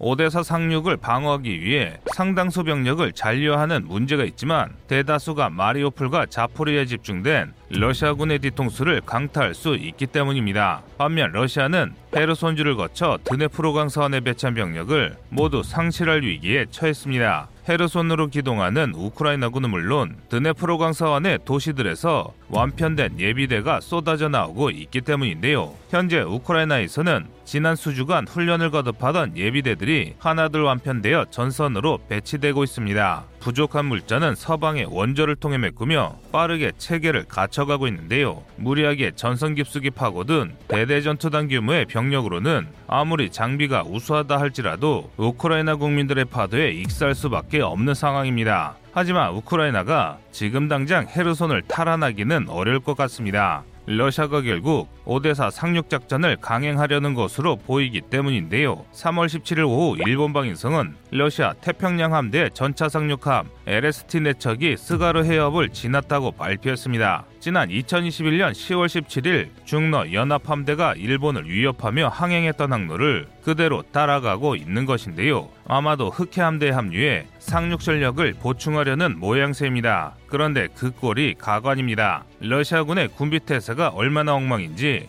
이동 중인 LST의 모습만 봐도 알 수 있을 정도인데요. 아무리 봐도 고작 이런 상륙함 내척으로 터키가 봉쇄를 선언하고 미 항모전단이 차단 중인 다르다넬스, 보스프로스 해협을 통과할 수 있을 리가 없습니다. 하지만 그럼에도 태평양 함대 상륙함들은 지금 이 시간에도 항해를 이어가고 있습니다. 자국의 병사들을 개죽음으로 몰아넣는 이런 말도 안 되는 상륙 작전을 펼치지는 않을 텐데요. 적국에게 자신들의 이동 경로가 모두 파악되고 있는데 이는 아무리 생각해도 상식적으로 납득할 수 없는 상황입니다. 러시아는 얼마나 더 많은 사람을 죽음으로 몰아가야 만족할지 모르겠습니다. 우크라이나군이 모수촌 주둔이 다시 한번 확인됐습니다. 키이우 방위사령관이 모수촌을 시찰하는 사진이 공개된 것인데요. 다만 정말 모수촌인지는 확인되지 않았습니다. 지금 보시는 사진의 바닥과 달리 모수촌의 대부분 지역은 포장된 보도블록이 식별되지 않으며 이 사진의 뒤편에 보이는 닫힌 건물이 식별되지 않습니다. 다만 지도의 형상이 모수촌의 형상과 비슷해 보이는 것으로 보아 방문은 사실이되 촬영 장소가 다를 가능성이 높아 보이는데요. 이 자료로 보아 우크라이나군이 이르핀강 방어선을 확고히 유지하면서 부차강까지 장악한 것은 분명한 것 같습니다. 이는 우크라이나 입장에서 굉장히 긍정적인 신호입니다. 예비군이 투입됨에 따라 우크라이나군이 북서부에서 러시아군을 점차 몰아내고 있다는 확증이 될 수 있기 때문입니다. 게다가 3월 17일 우크라이나군은 하르키우 남방에서 러시아 기갑부대를 격퇴했음을 주장하며 새로운 영상을 공개했는데요. 영상에서 보이는 러시아군의 피해만 하더라도 상당합니다. 이로써 러시아 군의 폴타바, 크레멘추크, 드네프로, 페트로스크 같은 동부 중심지로 진격하는 것은 완전히 차단됐습니다. 하지만 그것과 별개로 동부 전 지역에서 대규모 전투가 벌어지고 있음을 방증하기도 하는데요. 이는 러시아의 대규모 부대가 동부에서 활동 중이라는 의미이기 때문입니다. 하지만 이런 노력과 반대로 러시아는 별다른 성과를 얻지 못하고 있습니다. 현재 우크라이나군이 수미축선에서 진격해온 러시아군을 프릴레프 일대에서 격퇴했다는 영상이 나오는 등 러시아가 전선에 충격을 주기 위해 무리하게 진격시킨 기갑제대들이 동부 각지에서 각계격파당하고 있는 상황입니다. 하지만 그렇다고 러시아가 무기력하게 밀리고만 있는 것은 아닙니다. 동부교통요지 이지움에 대한 러시아군의 공세가 성공해 이지움이 곧 함락될지도 모른다는 정보가 쏟아져 나오고 있는데요. 따라서 북부에서는 우크라이나군이 우세하고 동부에서는 대등한 전황이 펼쳐지고 있다고 볼 수 있습니다. 그런데 이런 전황을 보고 일각에서는 러시아군이 구식 무기를 사용하기 때문이며 러시아군이 구식 무기를 사용하는 것은 적을 소모시키면서 장비를 대대적으로 교체하기 위해서라는 억지스러운 주장을 하는 이들이 있습니다. 그런데 이건 말도 안 되는 이야기입니다. 그 증거로 동과 비교할 수 없는 러시아군의 숙련병과 지휘관들이 실시간으로 갈려나가고 있기 때문입니다. 이건 정말 심각한 문제인데요. 전쟁은 스타크래프트 같은 게임이 아닙니다. 현대전에서 아무리 장비가 중요하다지만 장비를 운영하는 건 숙련된 병사들이며 또 우수한 장비들로 구성된 부대를 움직이는 유능한 간부가 없다면 그 군대의 의미는 없습니다. 그런데 지금의 러시아군은 장비와 병력 모두 포화 속에서 산화되고 있습니다. 과거 예멘 내전의 사우디아라비아군이 지금의 러시아와 비슷한 사례인데요. 지난 수년에 걸친 내전에서 사우디군은 우수한 최첨단 미제 장비로 무장했음에도 훈련도와 사기가 너무 떨어져 전차나 미사일을 내버리고 헐레벌떡 도망가는 추태를 여러 번 보여줬습니다. 군을 통솔한 유능한 지휘관은 턱없이 모자랐고 제대로 체계를 잡을 부사관단조차 없어 백전백패의 모습만 보여줬습니다. 따라서 러시아가 구식 장비를 소모하기 위해 기갑 장비를 운영할 수 있는 숙련병을 소모한다는 것은 말이 되지 않습니다. 러시아군이 녹아내릴 때마다 러시아의 미래를 책임질 장병들과 러시아군의 근간이 될 간부들이 목숨을 잃는다는 것은 지금 러시아가 처한 상황이 매우 안 좋다는 뜻입니다. 한마디로 지금 러시아는 재래식 전력으로 우크라이나를 압박할 전력이 없다는 것입니다. 그리고 바로 이 때문에 푸틴이 생화학 무기를 사용할 가능성이 지속적으로 늘고 있는데요. 지난 2월 중순 러시아 침공을 예견했던 미국의 블링컨 외무장관이 여러 매체를 통해 러시아의 생화학무기 사용을 경고하는 이유도 바로 이 때문입니다. 하지만 생화학무기를 사용한 들 러시아가 전쟁에서 승리할 일은 없습니다. WMD를 사용하는 순간 높은 확률로 폴란드군이 개입할 것이 뻔하기 때문인데요. 이렇게 되면 자동으로 나토가 참전하게 됩니다.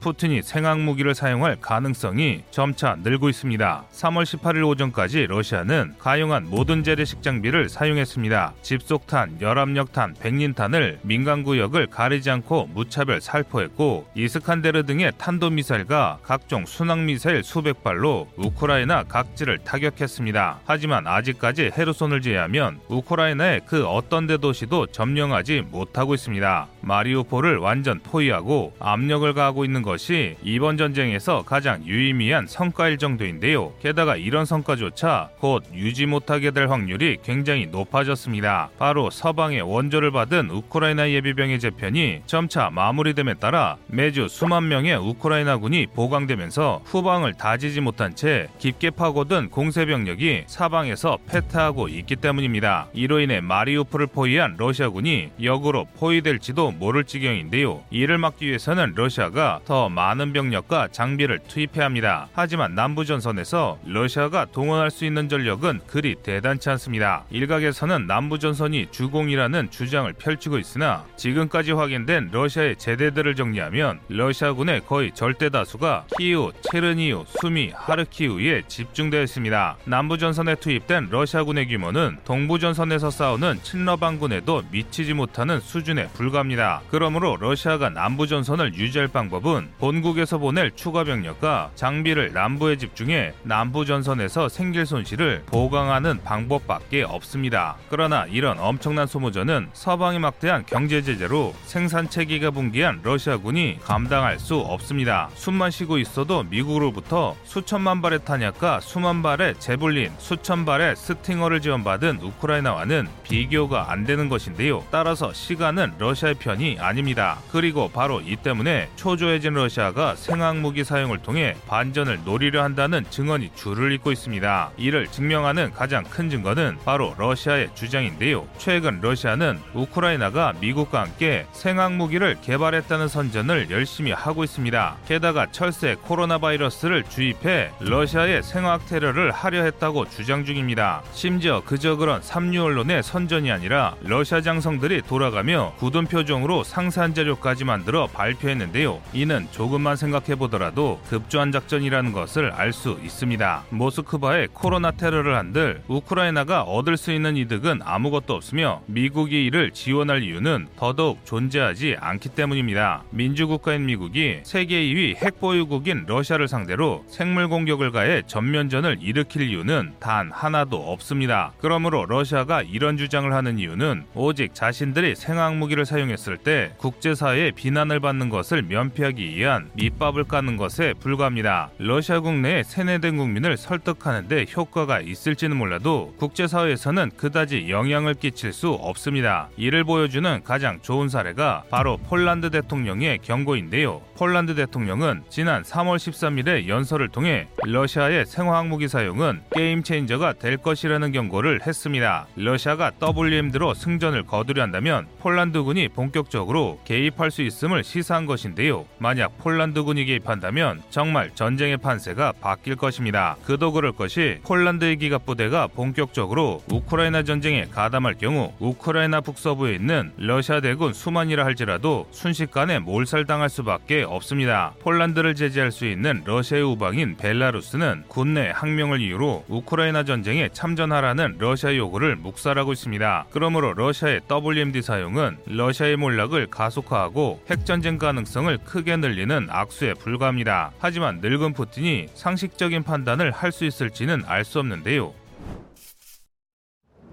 우크라이나의 대대적인 반격이 관측됐습니다. 키이우 전선 해로선에서 대공세를 가해 오히려 러시아군이 방어 태세로 전환하고 있는데요. 하지만 마리우폴은 함락 직전의 긴장 상태입니다. 하지만 우크라이나군의 승리도 관측됐습니다. 그 중에서 가장 큰 승리는 키이우 북서부였습니다. 현재 국내에서는 남부의 러시아군이 주력이라는 이야기가 많지만 전쟁 중 가장 많은 병력이 투입된 곳은 키이우 전선이며 그 중에서도 북서부에 정말 엄청난 대병이 투입됐습니다. 전쟁 초 엄청난 수의 헬기로 이동하던 러시아 공수군 VDV와 64km 걸친 엄청난 공세 행렬이 있던 곳이 바로 이곳일 정도인데요. 그런데 지금 전황은 완전히 딴판입니다. 지금 보시는 지도가 3월 21일 현재 확인 가능한 북부 전선의 지도인데요. 붉은색이 러시아군의 배치입니다. 보시다시피 가장 크게 전진했던 3주차에 비해 점령지가 크게 줄었음을 확인할 수 있는데요. 이는 키우 포이는커녕 역으로 공세를 가한 러시아군이 선멸 당하고 있는 것입니다. 이에 대한 증거도 여러 발견되고 있는데요. 우선 3월 17일 북서부 전선 오제라에서 러시아군의 차량호가 목격된 사실이 뒤늦게 공개됐습니다. 차량호는 적의 공세에서 전차 등 기갑 부대가 방어를 위해 구축하는 진지인데요. 소련식 군사교류를 채택한 국가의 군대가 차량호를 팔 때는 주로 공세 종말점에 도달해 공세 역량을 상실한 부대가 후속 지원을 기다리며 급현 방어를 시행할 때입니다. 한마디로 키우 북서부의 러시아군이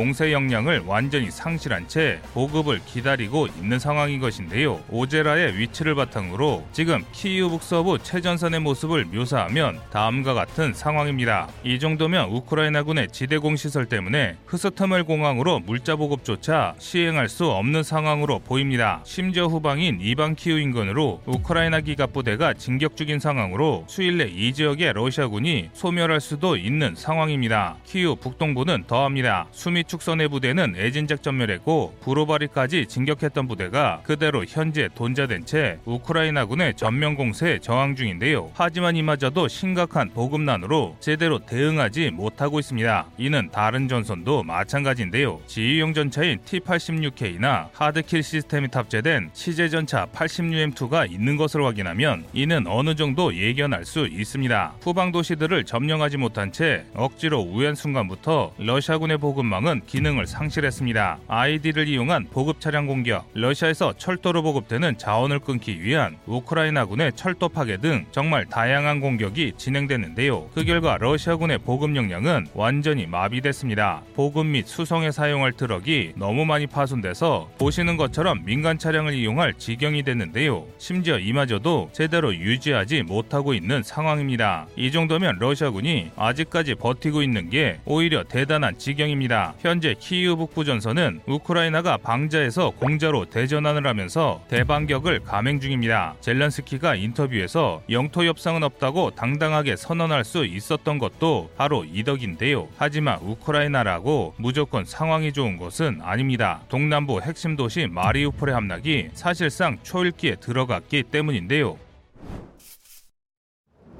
마리우폴 함락이 임박했습니다. 이 지도는 3월 20일 미국 전쟁연구소 ISW가 공개한 마리우폴의 전황인데요. 보시다시피 시내 중심까지 러시아군이 진격한 모습입니다. 이제는 마리우폴을 사수한다라기보다 최후의 저항을 이어간다고 보는 편이 맞을 것 같은데요. 우크라이나군이 증원을 시도하고 있으나 마리우폴 북쪽 도시 볼로카바에서 러시아군의 공세를 막기도 버거운 상황입니다. 우크라이나 동부 사령부 역시 루안스크군에게 큰 타격을 입히는 등 크게 활약 중이나 전선을 밀어내지는 못하고 있습니다. 따라서 현재 마리우폴을 지원할 수 있는 우크라이나군은 존재하지 않습니다. 하지만 이런 상황에도 불구하고 마리우폴 수비대는 물러서지 않고 있습니다. 3월 17일 이후로 전황이 크게 바뀌지 않은 것이 이를 증명하는데요. 흑해 함대 경 비대를 제압하는 등 대전과를 거두고 있습니다. 현재는 마리우폴의 제철소를 중심으로 저항을 이어가고 있는 것으로 보이는데요. 이에 반해 마리우폴에 대한 러시아군의 공세는 형편없습니다. 특히 언론에서 여러 차례 주목됐던 체첸군의 전투력이 굉장히 떨어집니다. 지금부터 보실 영상은 체첸군이 게시한 교전 영상인데요.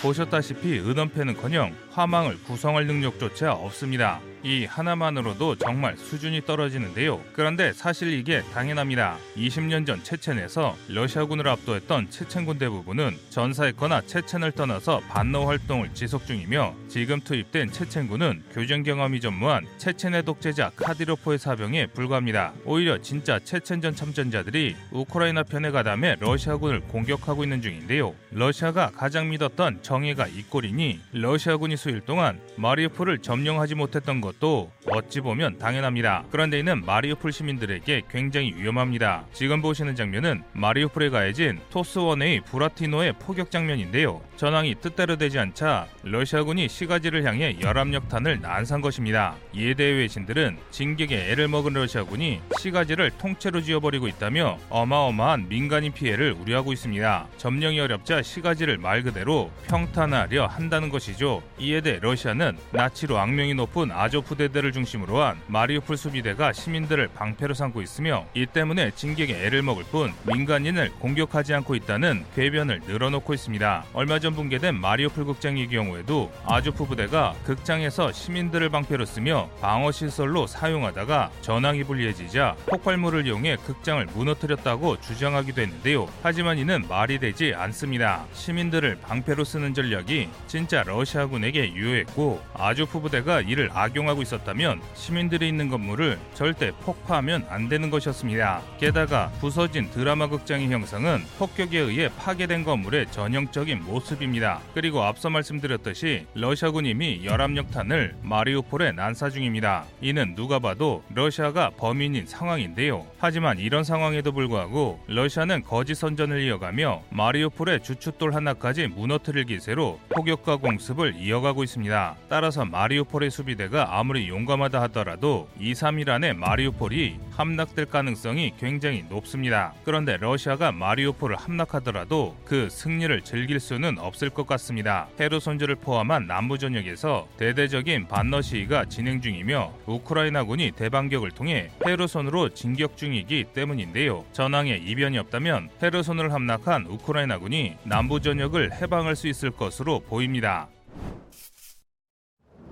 우크라이나 남부 전선에서 대대적인 반격이 개시됐습니다. 보로즈네스크에서 러시아군을 영안실로 보내버린 우크라이나군이 미쿨라이에서 대승을 거둔 뒤 헤르손으로 진격 중입니다. 그 과정에서 남부 전선을 담당하던 러시아군 중장을 헤르손 공항에서 폭격으로 사살하는 대성과를 거뒀는데요. 이에 놀란 러시아군이 헤르손 공항에서 헬기를 빼내는 등 호텔을 준비하고 있는 상황입니다. 이 때문에 헤르손을 통해 드네프로강 서안으로 진격 중이던 러시아군이 완전히 와해됐습니다. 지난 3월 18일 오전 보도에서 말씀드린 대로 남부 전선 러시아군의 붕괴가 시작된 것입니다. 이에 대해 우크라이나 총참 모부는 3월 20일 18시 우리 시간 3월 21일 새벽 공안시에 러시아군의 모든 공세를 격퇴했다고 선언했는데요. 이에 남부 우크라이나 주민들이 크게 환호하고 있습니다. 우선 헤르손에서 시민운동이 더 커지고 있습니다. 다음은 우크라이나의 해당 영상입니다.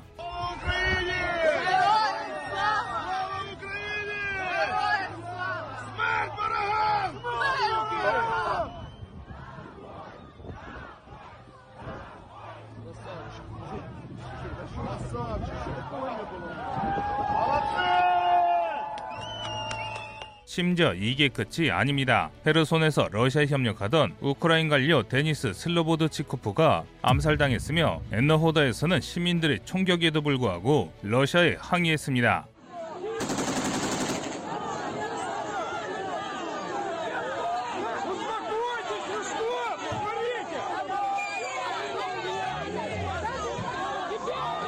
미국 전쟁연구소에 따르면 이런 시위가 러시아 점령지에 있는 모든 도시에서 발생 중이라고 하는데요. 지금 보시는 3월 20일 분석 지도에서 파란 점으로 표시된 지역 모두 우크라인들의 시위가 이어지고 있는 곳입니다. 국민들의 응원에 힘을 얻은 것인지 우크라이나 남부군이 아껴뒀던 기갑 부대를 중심으로 반격의 강도를 키우고 있습니다. 야간에 포격과 드론 공습으로 러시아군을 공격하는 장면을 공개하면서 진격을 알렸는데요. 그 결과 현재 우크라이나 남부 전선은 보시는 것처럼 개전 2주차로 돌아갔습니다. 보다 정확히 말씀드리면 공수가 뒤바뀌면서 러시아군이 급격히 무너지고 있는데요. 지금 보시는 장면처럼 모압지졸인 모습이 사방에서 관측되고 있습니다. 후방 부대인 흑해함대 경비대나 아르메니아 주둔 중이던 평화유지군까지 마리우폴에 투입할 정도로 병력 손실이 심각한 러시아군이 이 남부 공세를 막을 가능성은 그리 높지 않아 보입니다. 이미 너무 많은 피해를 입었기 때문인데요. 군사 전문 매체 오릭스는 영상과 사진으로 확실히 확인된 러시아의 장비 손실이 1,500대를 넘어섰음을 공표했습니다. 심지어 그중 항공기 15대가 끼어 있으며 헬기 손실은 34대나 됩니다. 뿐만 아니라 파괴된 장비와 노획된 장비가 각 600대 이상이며 버려진 장비 역시 200대가 넘는다는 사실을 밝혔는데요. 증거 자료고 있는 피해가 이 정도라는 것을 고려하면 실제 러시아군의 장비 손실은 적게는 2,000 대에서 많게는 3,000대에 이를 것으로 보입니다. 그런데 이게 끝이 아닙니다. 러시아는 미사일까지 떨어졌습니다. 최근 러시아군은 이성급 전술 미사일인 토치카 계열 미사일을 대거 투입하기 시작했습니다. 이는 현무-2와 유사한 능력을 가진 이스칸데르 미사일이 전부 소진된 것으로 보이는데요. 그런데 그마저도 우크라이나군에 요격당하고 있습니다. 러시아의 이성급 미사일은 운이 매우 좋은 우크라이나 병사가 휴대용 지대공 미사일인 스팅어 미사일로 요격에 성공했을 정도인데요. 정리하자면 우크라이나가 일주일 안에 헤르손을 탈환한 뒤 멜리토폴을 되찾을 수 있습니다. 또 이어서 곧 함락될 마리우폴을 재탈환하거나 크림반도를 공격하는 게 가능해지는데요. 게다가 발트 3국과 폴란드, 체코 등 나토 7개국이 나토 내에서 러시아에 대한 군사 개입을 추진 중인 정황이 포착됐습니다. 이렇게 되면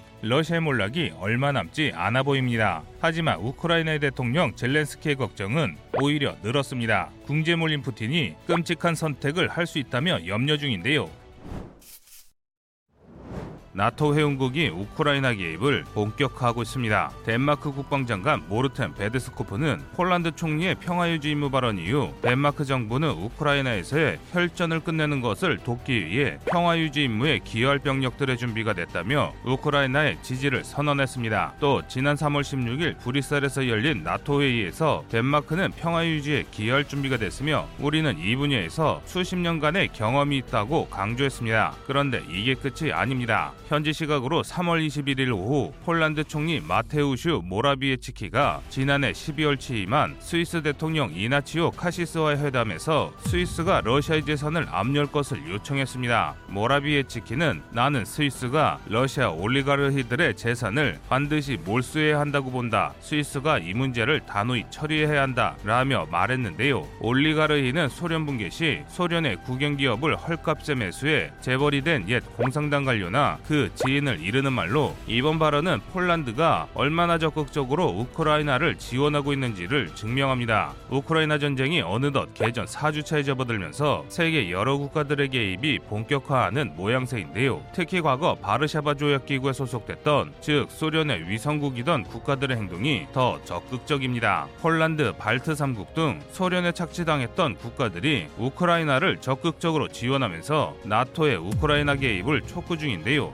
이것만 보더라도 나토의 동진이 러시아를 위협했다는 러시아의 주장이 얼마나 허망한지 잘 알 수 있는데요. 누가 보더라도 러시아의 겁을 집어먹은 동유럽 위성국들이 자진해서 나토에 가입한 것이 분명하기 때문입니다. 따라서 이번 우크라이나 전쟁의 명분인 나토 가입은 러시아가 자신들의 고압적인 외교 태도로 벌어진 외교 참사를 우크라이나에 덮어 씌운 것에 지나지 않습니다. 한편 지금 이 순간에도 우크라이나의 전황이 급변하고 있습니다. 3월 21일 우크라이나군의 마카리우 탈환이 확인됐습니다. 마카리우는 러시아군이 키우 방면의 우크라이나군을 우회해 파스티우, 지토미르 등지로 진출할 수 있는 고속도로 교차점인데요. 이 지점을 탈환했다는 것은 우크라이나가 러시아의 우회 시도를 완전히 차단했으며 지도에서 보시는 것처럼 우회 기동을 통해 러시아의 후방을 차단할 수 있음을 의미합니다. 이로써 키우 북서부의 러시아군의 목표였던 키우 포이는 완전히 실패했다고 볼 수 있는데요. 이에 반해 러시아의 점령기는 점 점차 줄어들고 있는 모양새입니다. 다만 키우 북동부에서 러시아군이 증원됨에 따라 키우에 대한 위협이 지속되고 있습니다. 하지만 전황의 판세는 점차 우크라이나 쪽으로 기우는 중입니다. 남부와 동부에서 아직까지 러시아가 전력 우위를 점하고 있으나 병력과 장비의 증원과 보급에서 우크라이나가 점차 우세를 점함에 따라 추가적인 진격을 하지 못한 채 전선이 형성되고 있는데요. 이는 러시아가 당초 목표했던 전격적인 우크라이나 동부 함락이 완전히 실패했으며 총 동원 없이는 전쟁에서 승리할 수 없음을 입증합니다. 그래서일까요? 현재 러시아는 남부 전선이라도 건져보기 위해 마리우폴 인근 베르단스크에 자국의 해병을 상륙시킨 것을 대대적으로 홍보하는 한편 키우에서 저항하는 시위대를 사격으로 해산시키는 등 여러 조치를 취하고 있습니다. 하지만 이런 조치에도 러시아 상황은 최악으로 치닫고 있습니다.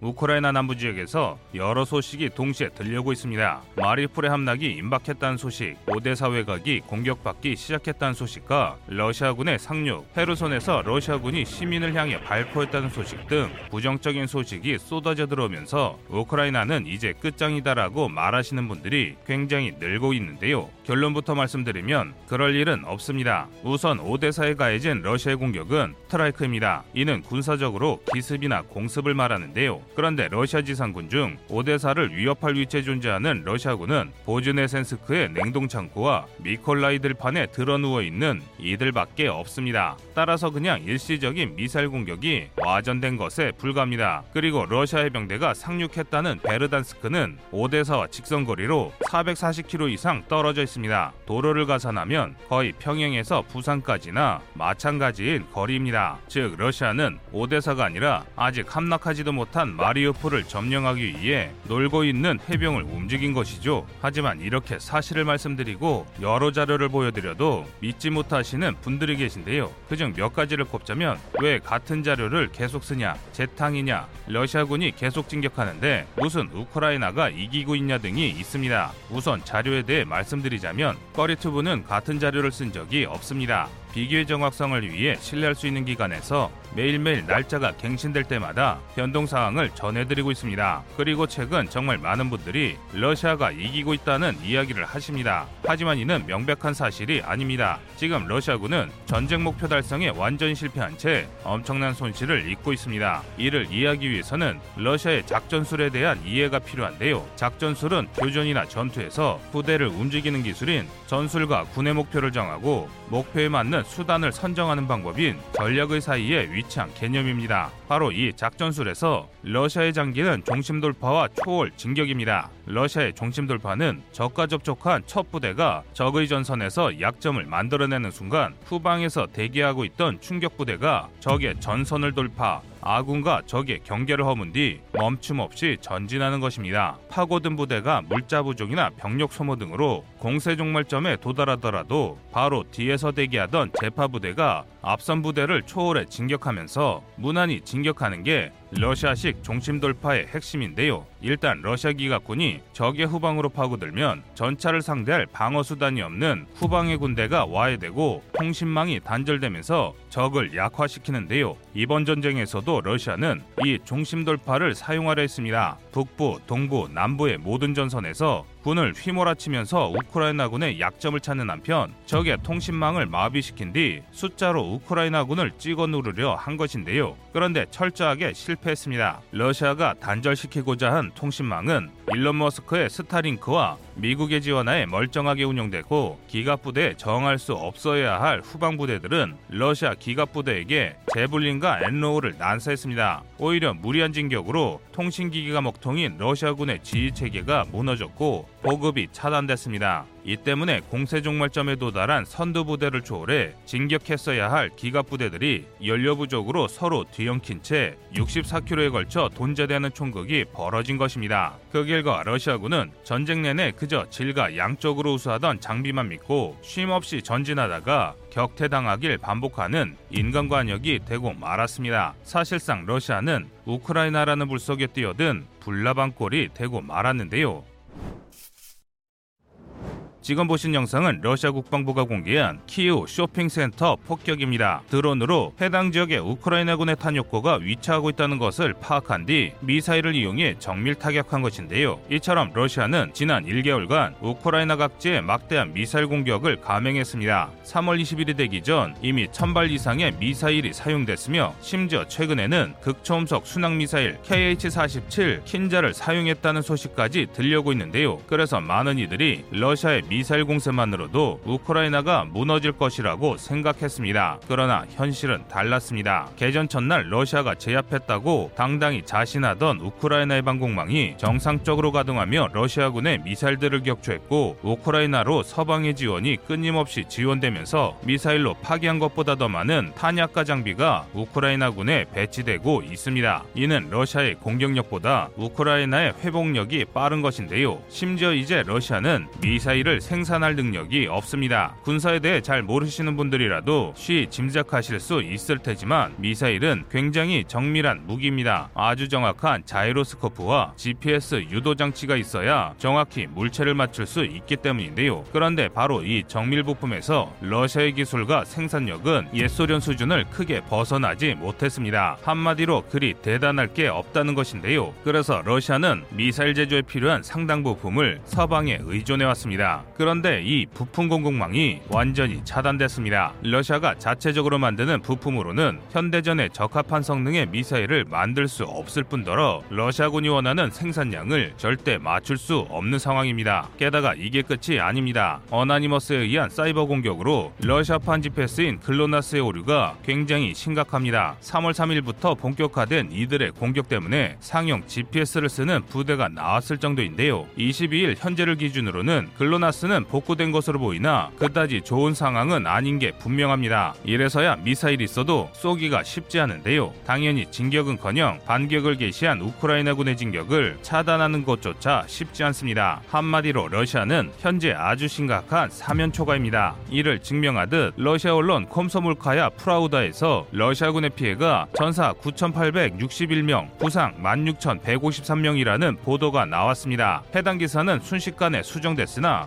수치가 너무 정확해 사실이 아니냐는 논란이 일고 있는데요. 사실 여부를 떠나 우크라이나가 승세를 굳히고 있는 것은 분명해 보입니다. 마리우크 함락 직후 근방 도시 코필리우에서 러시아군이 항복했다는 소식도 있는데요. 우크라이나 정부는 러시아와의 평화 협상에서 중립국주의는 인정할 수 있어도 크림반도와 돈바스 등 우크라이나의 영토를 내줄 생각은 절대 없다는 것을 분명히 밝혔습니다. 이는 우세한 전황에서 나오는 자신감으로 보이는데요. 이에 따라 러시아군의 생화학 무기 사용이 가시화되고 있습니다. 재래식 전력으로는 승전은커녕 우크라이나 땅에서 러시아군이 전멸하게 생겼으니 대량 살상 무기로 승부를 보려는 것입니다. 이에 대한 정보들이 속속 들어오고 있는데요. 3월 21일 미국 바이든 대통령은 인터뷰를 통해 러시아가 생화학 무기를 사용할 명백한 징후를 포착했다고 밝혔습니다. 러시아가 우크라이나 침공을 전면 부인하던 2월 중순에 러시아의 침략을 정확히 예견했던 미국이 이렇게 적극적으로 나설 정도라면 이는 정말 명백한 징후가 포착됐다고 볼 수 있는데요. 이에 따라 폴란드 등 나토 국가의 군사 개입 가능성이 점차 높아지고 있습니다. 러시아 역시 이를 인지한 것으로 보입니다. 우크라이나 서부 방면으로 배치됐던 벨라루스군이 폴란드 국경으로 이동한 것이 이를 방증합니다. 까딱하면 유럽의 모든 국가들이 참가한 대전쟁이 일어날 수 있는 상황인데요.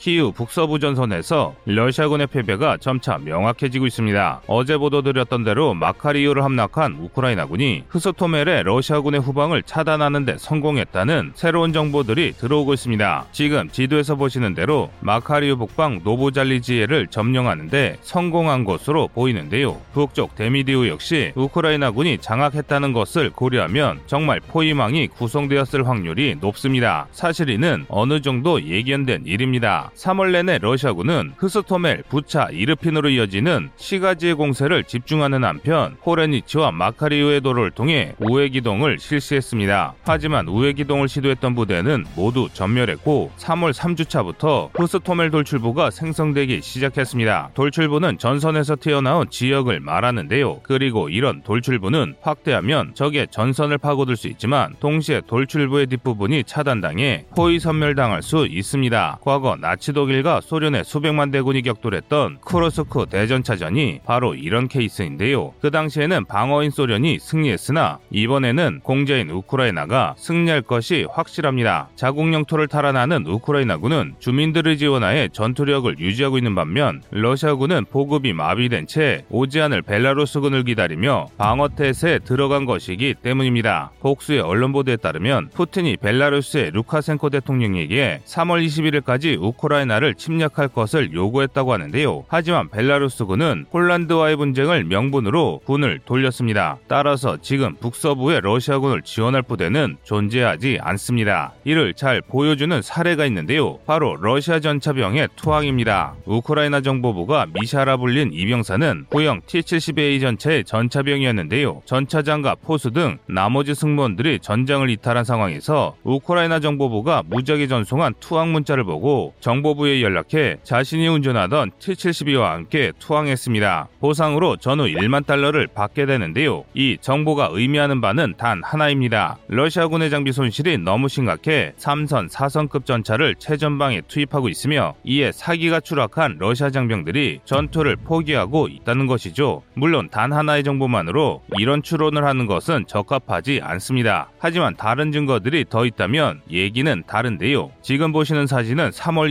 22일 헤르손 지역의 한 주민이 촬영한 사진입니다. 그리고 이 사진에 보이는 러시아군의 무장 오토바이에 달린 기관총은 무려 맥심 기관총입니다. 맥심 기관총은 19세기에 개발되어 1차 대전에서 주력으로 운영된 기관총으로 2차 세계대전 당시 소련군의 이성급 장비였습니다. 그런데 러시아군이 그 맥심 기관총을 들고 전장에 나타났습니다. 창고에 가장 구석에 박혀 있었을 100년 된 치장 물자를 전선에 배치할 정도로 러시아의 사정이 열악하다는 증거인데요. 그래서인지 헤르손을 중심으로 하는 러시아 남부군의 활동 범위가 갈수록 좁아지고 있습니다. 지도에서 보시는 것처럼 우크라이나군이 헤르손으로 점차 접근 중인 상황입니다. 하지만 러시아군은 반격은커녕 이렇다 할 방어조차 제대로 하지 못하고 있습니다. 심지어 3월 22일 현재까지 마리오폴을 점령하지 못하고 있는데요. 야전에서 러시아군의 패배가 명확해지고 있습니다. 각지에서 우크라이나군의 공격에 러시아군이 역으로 괴멸당하고 있는데요. 이를 증명하는 것이 바로 이 영상입니다. Алло, Алло. Викторович, приветствую. Добро, добро.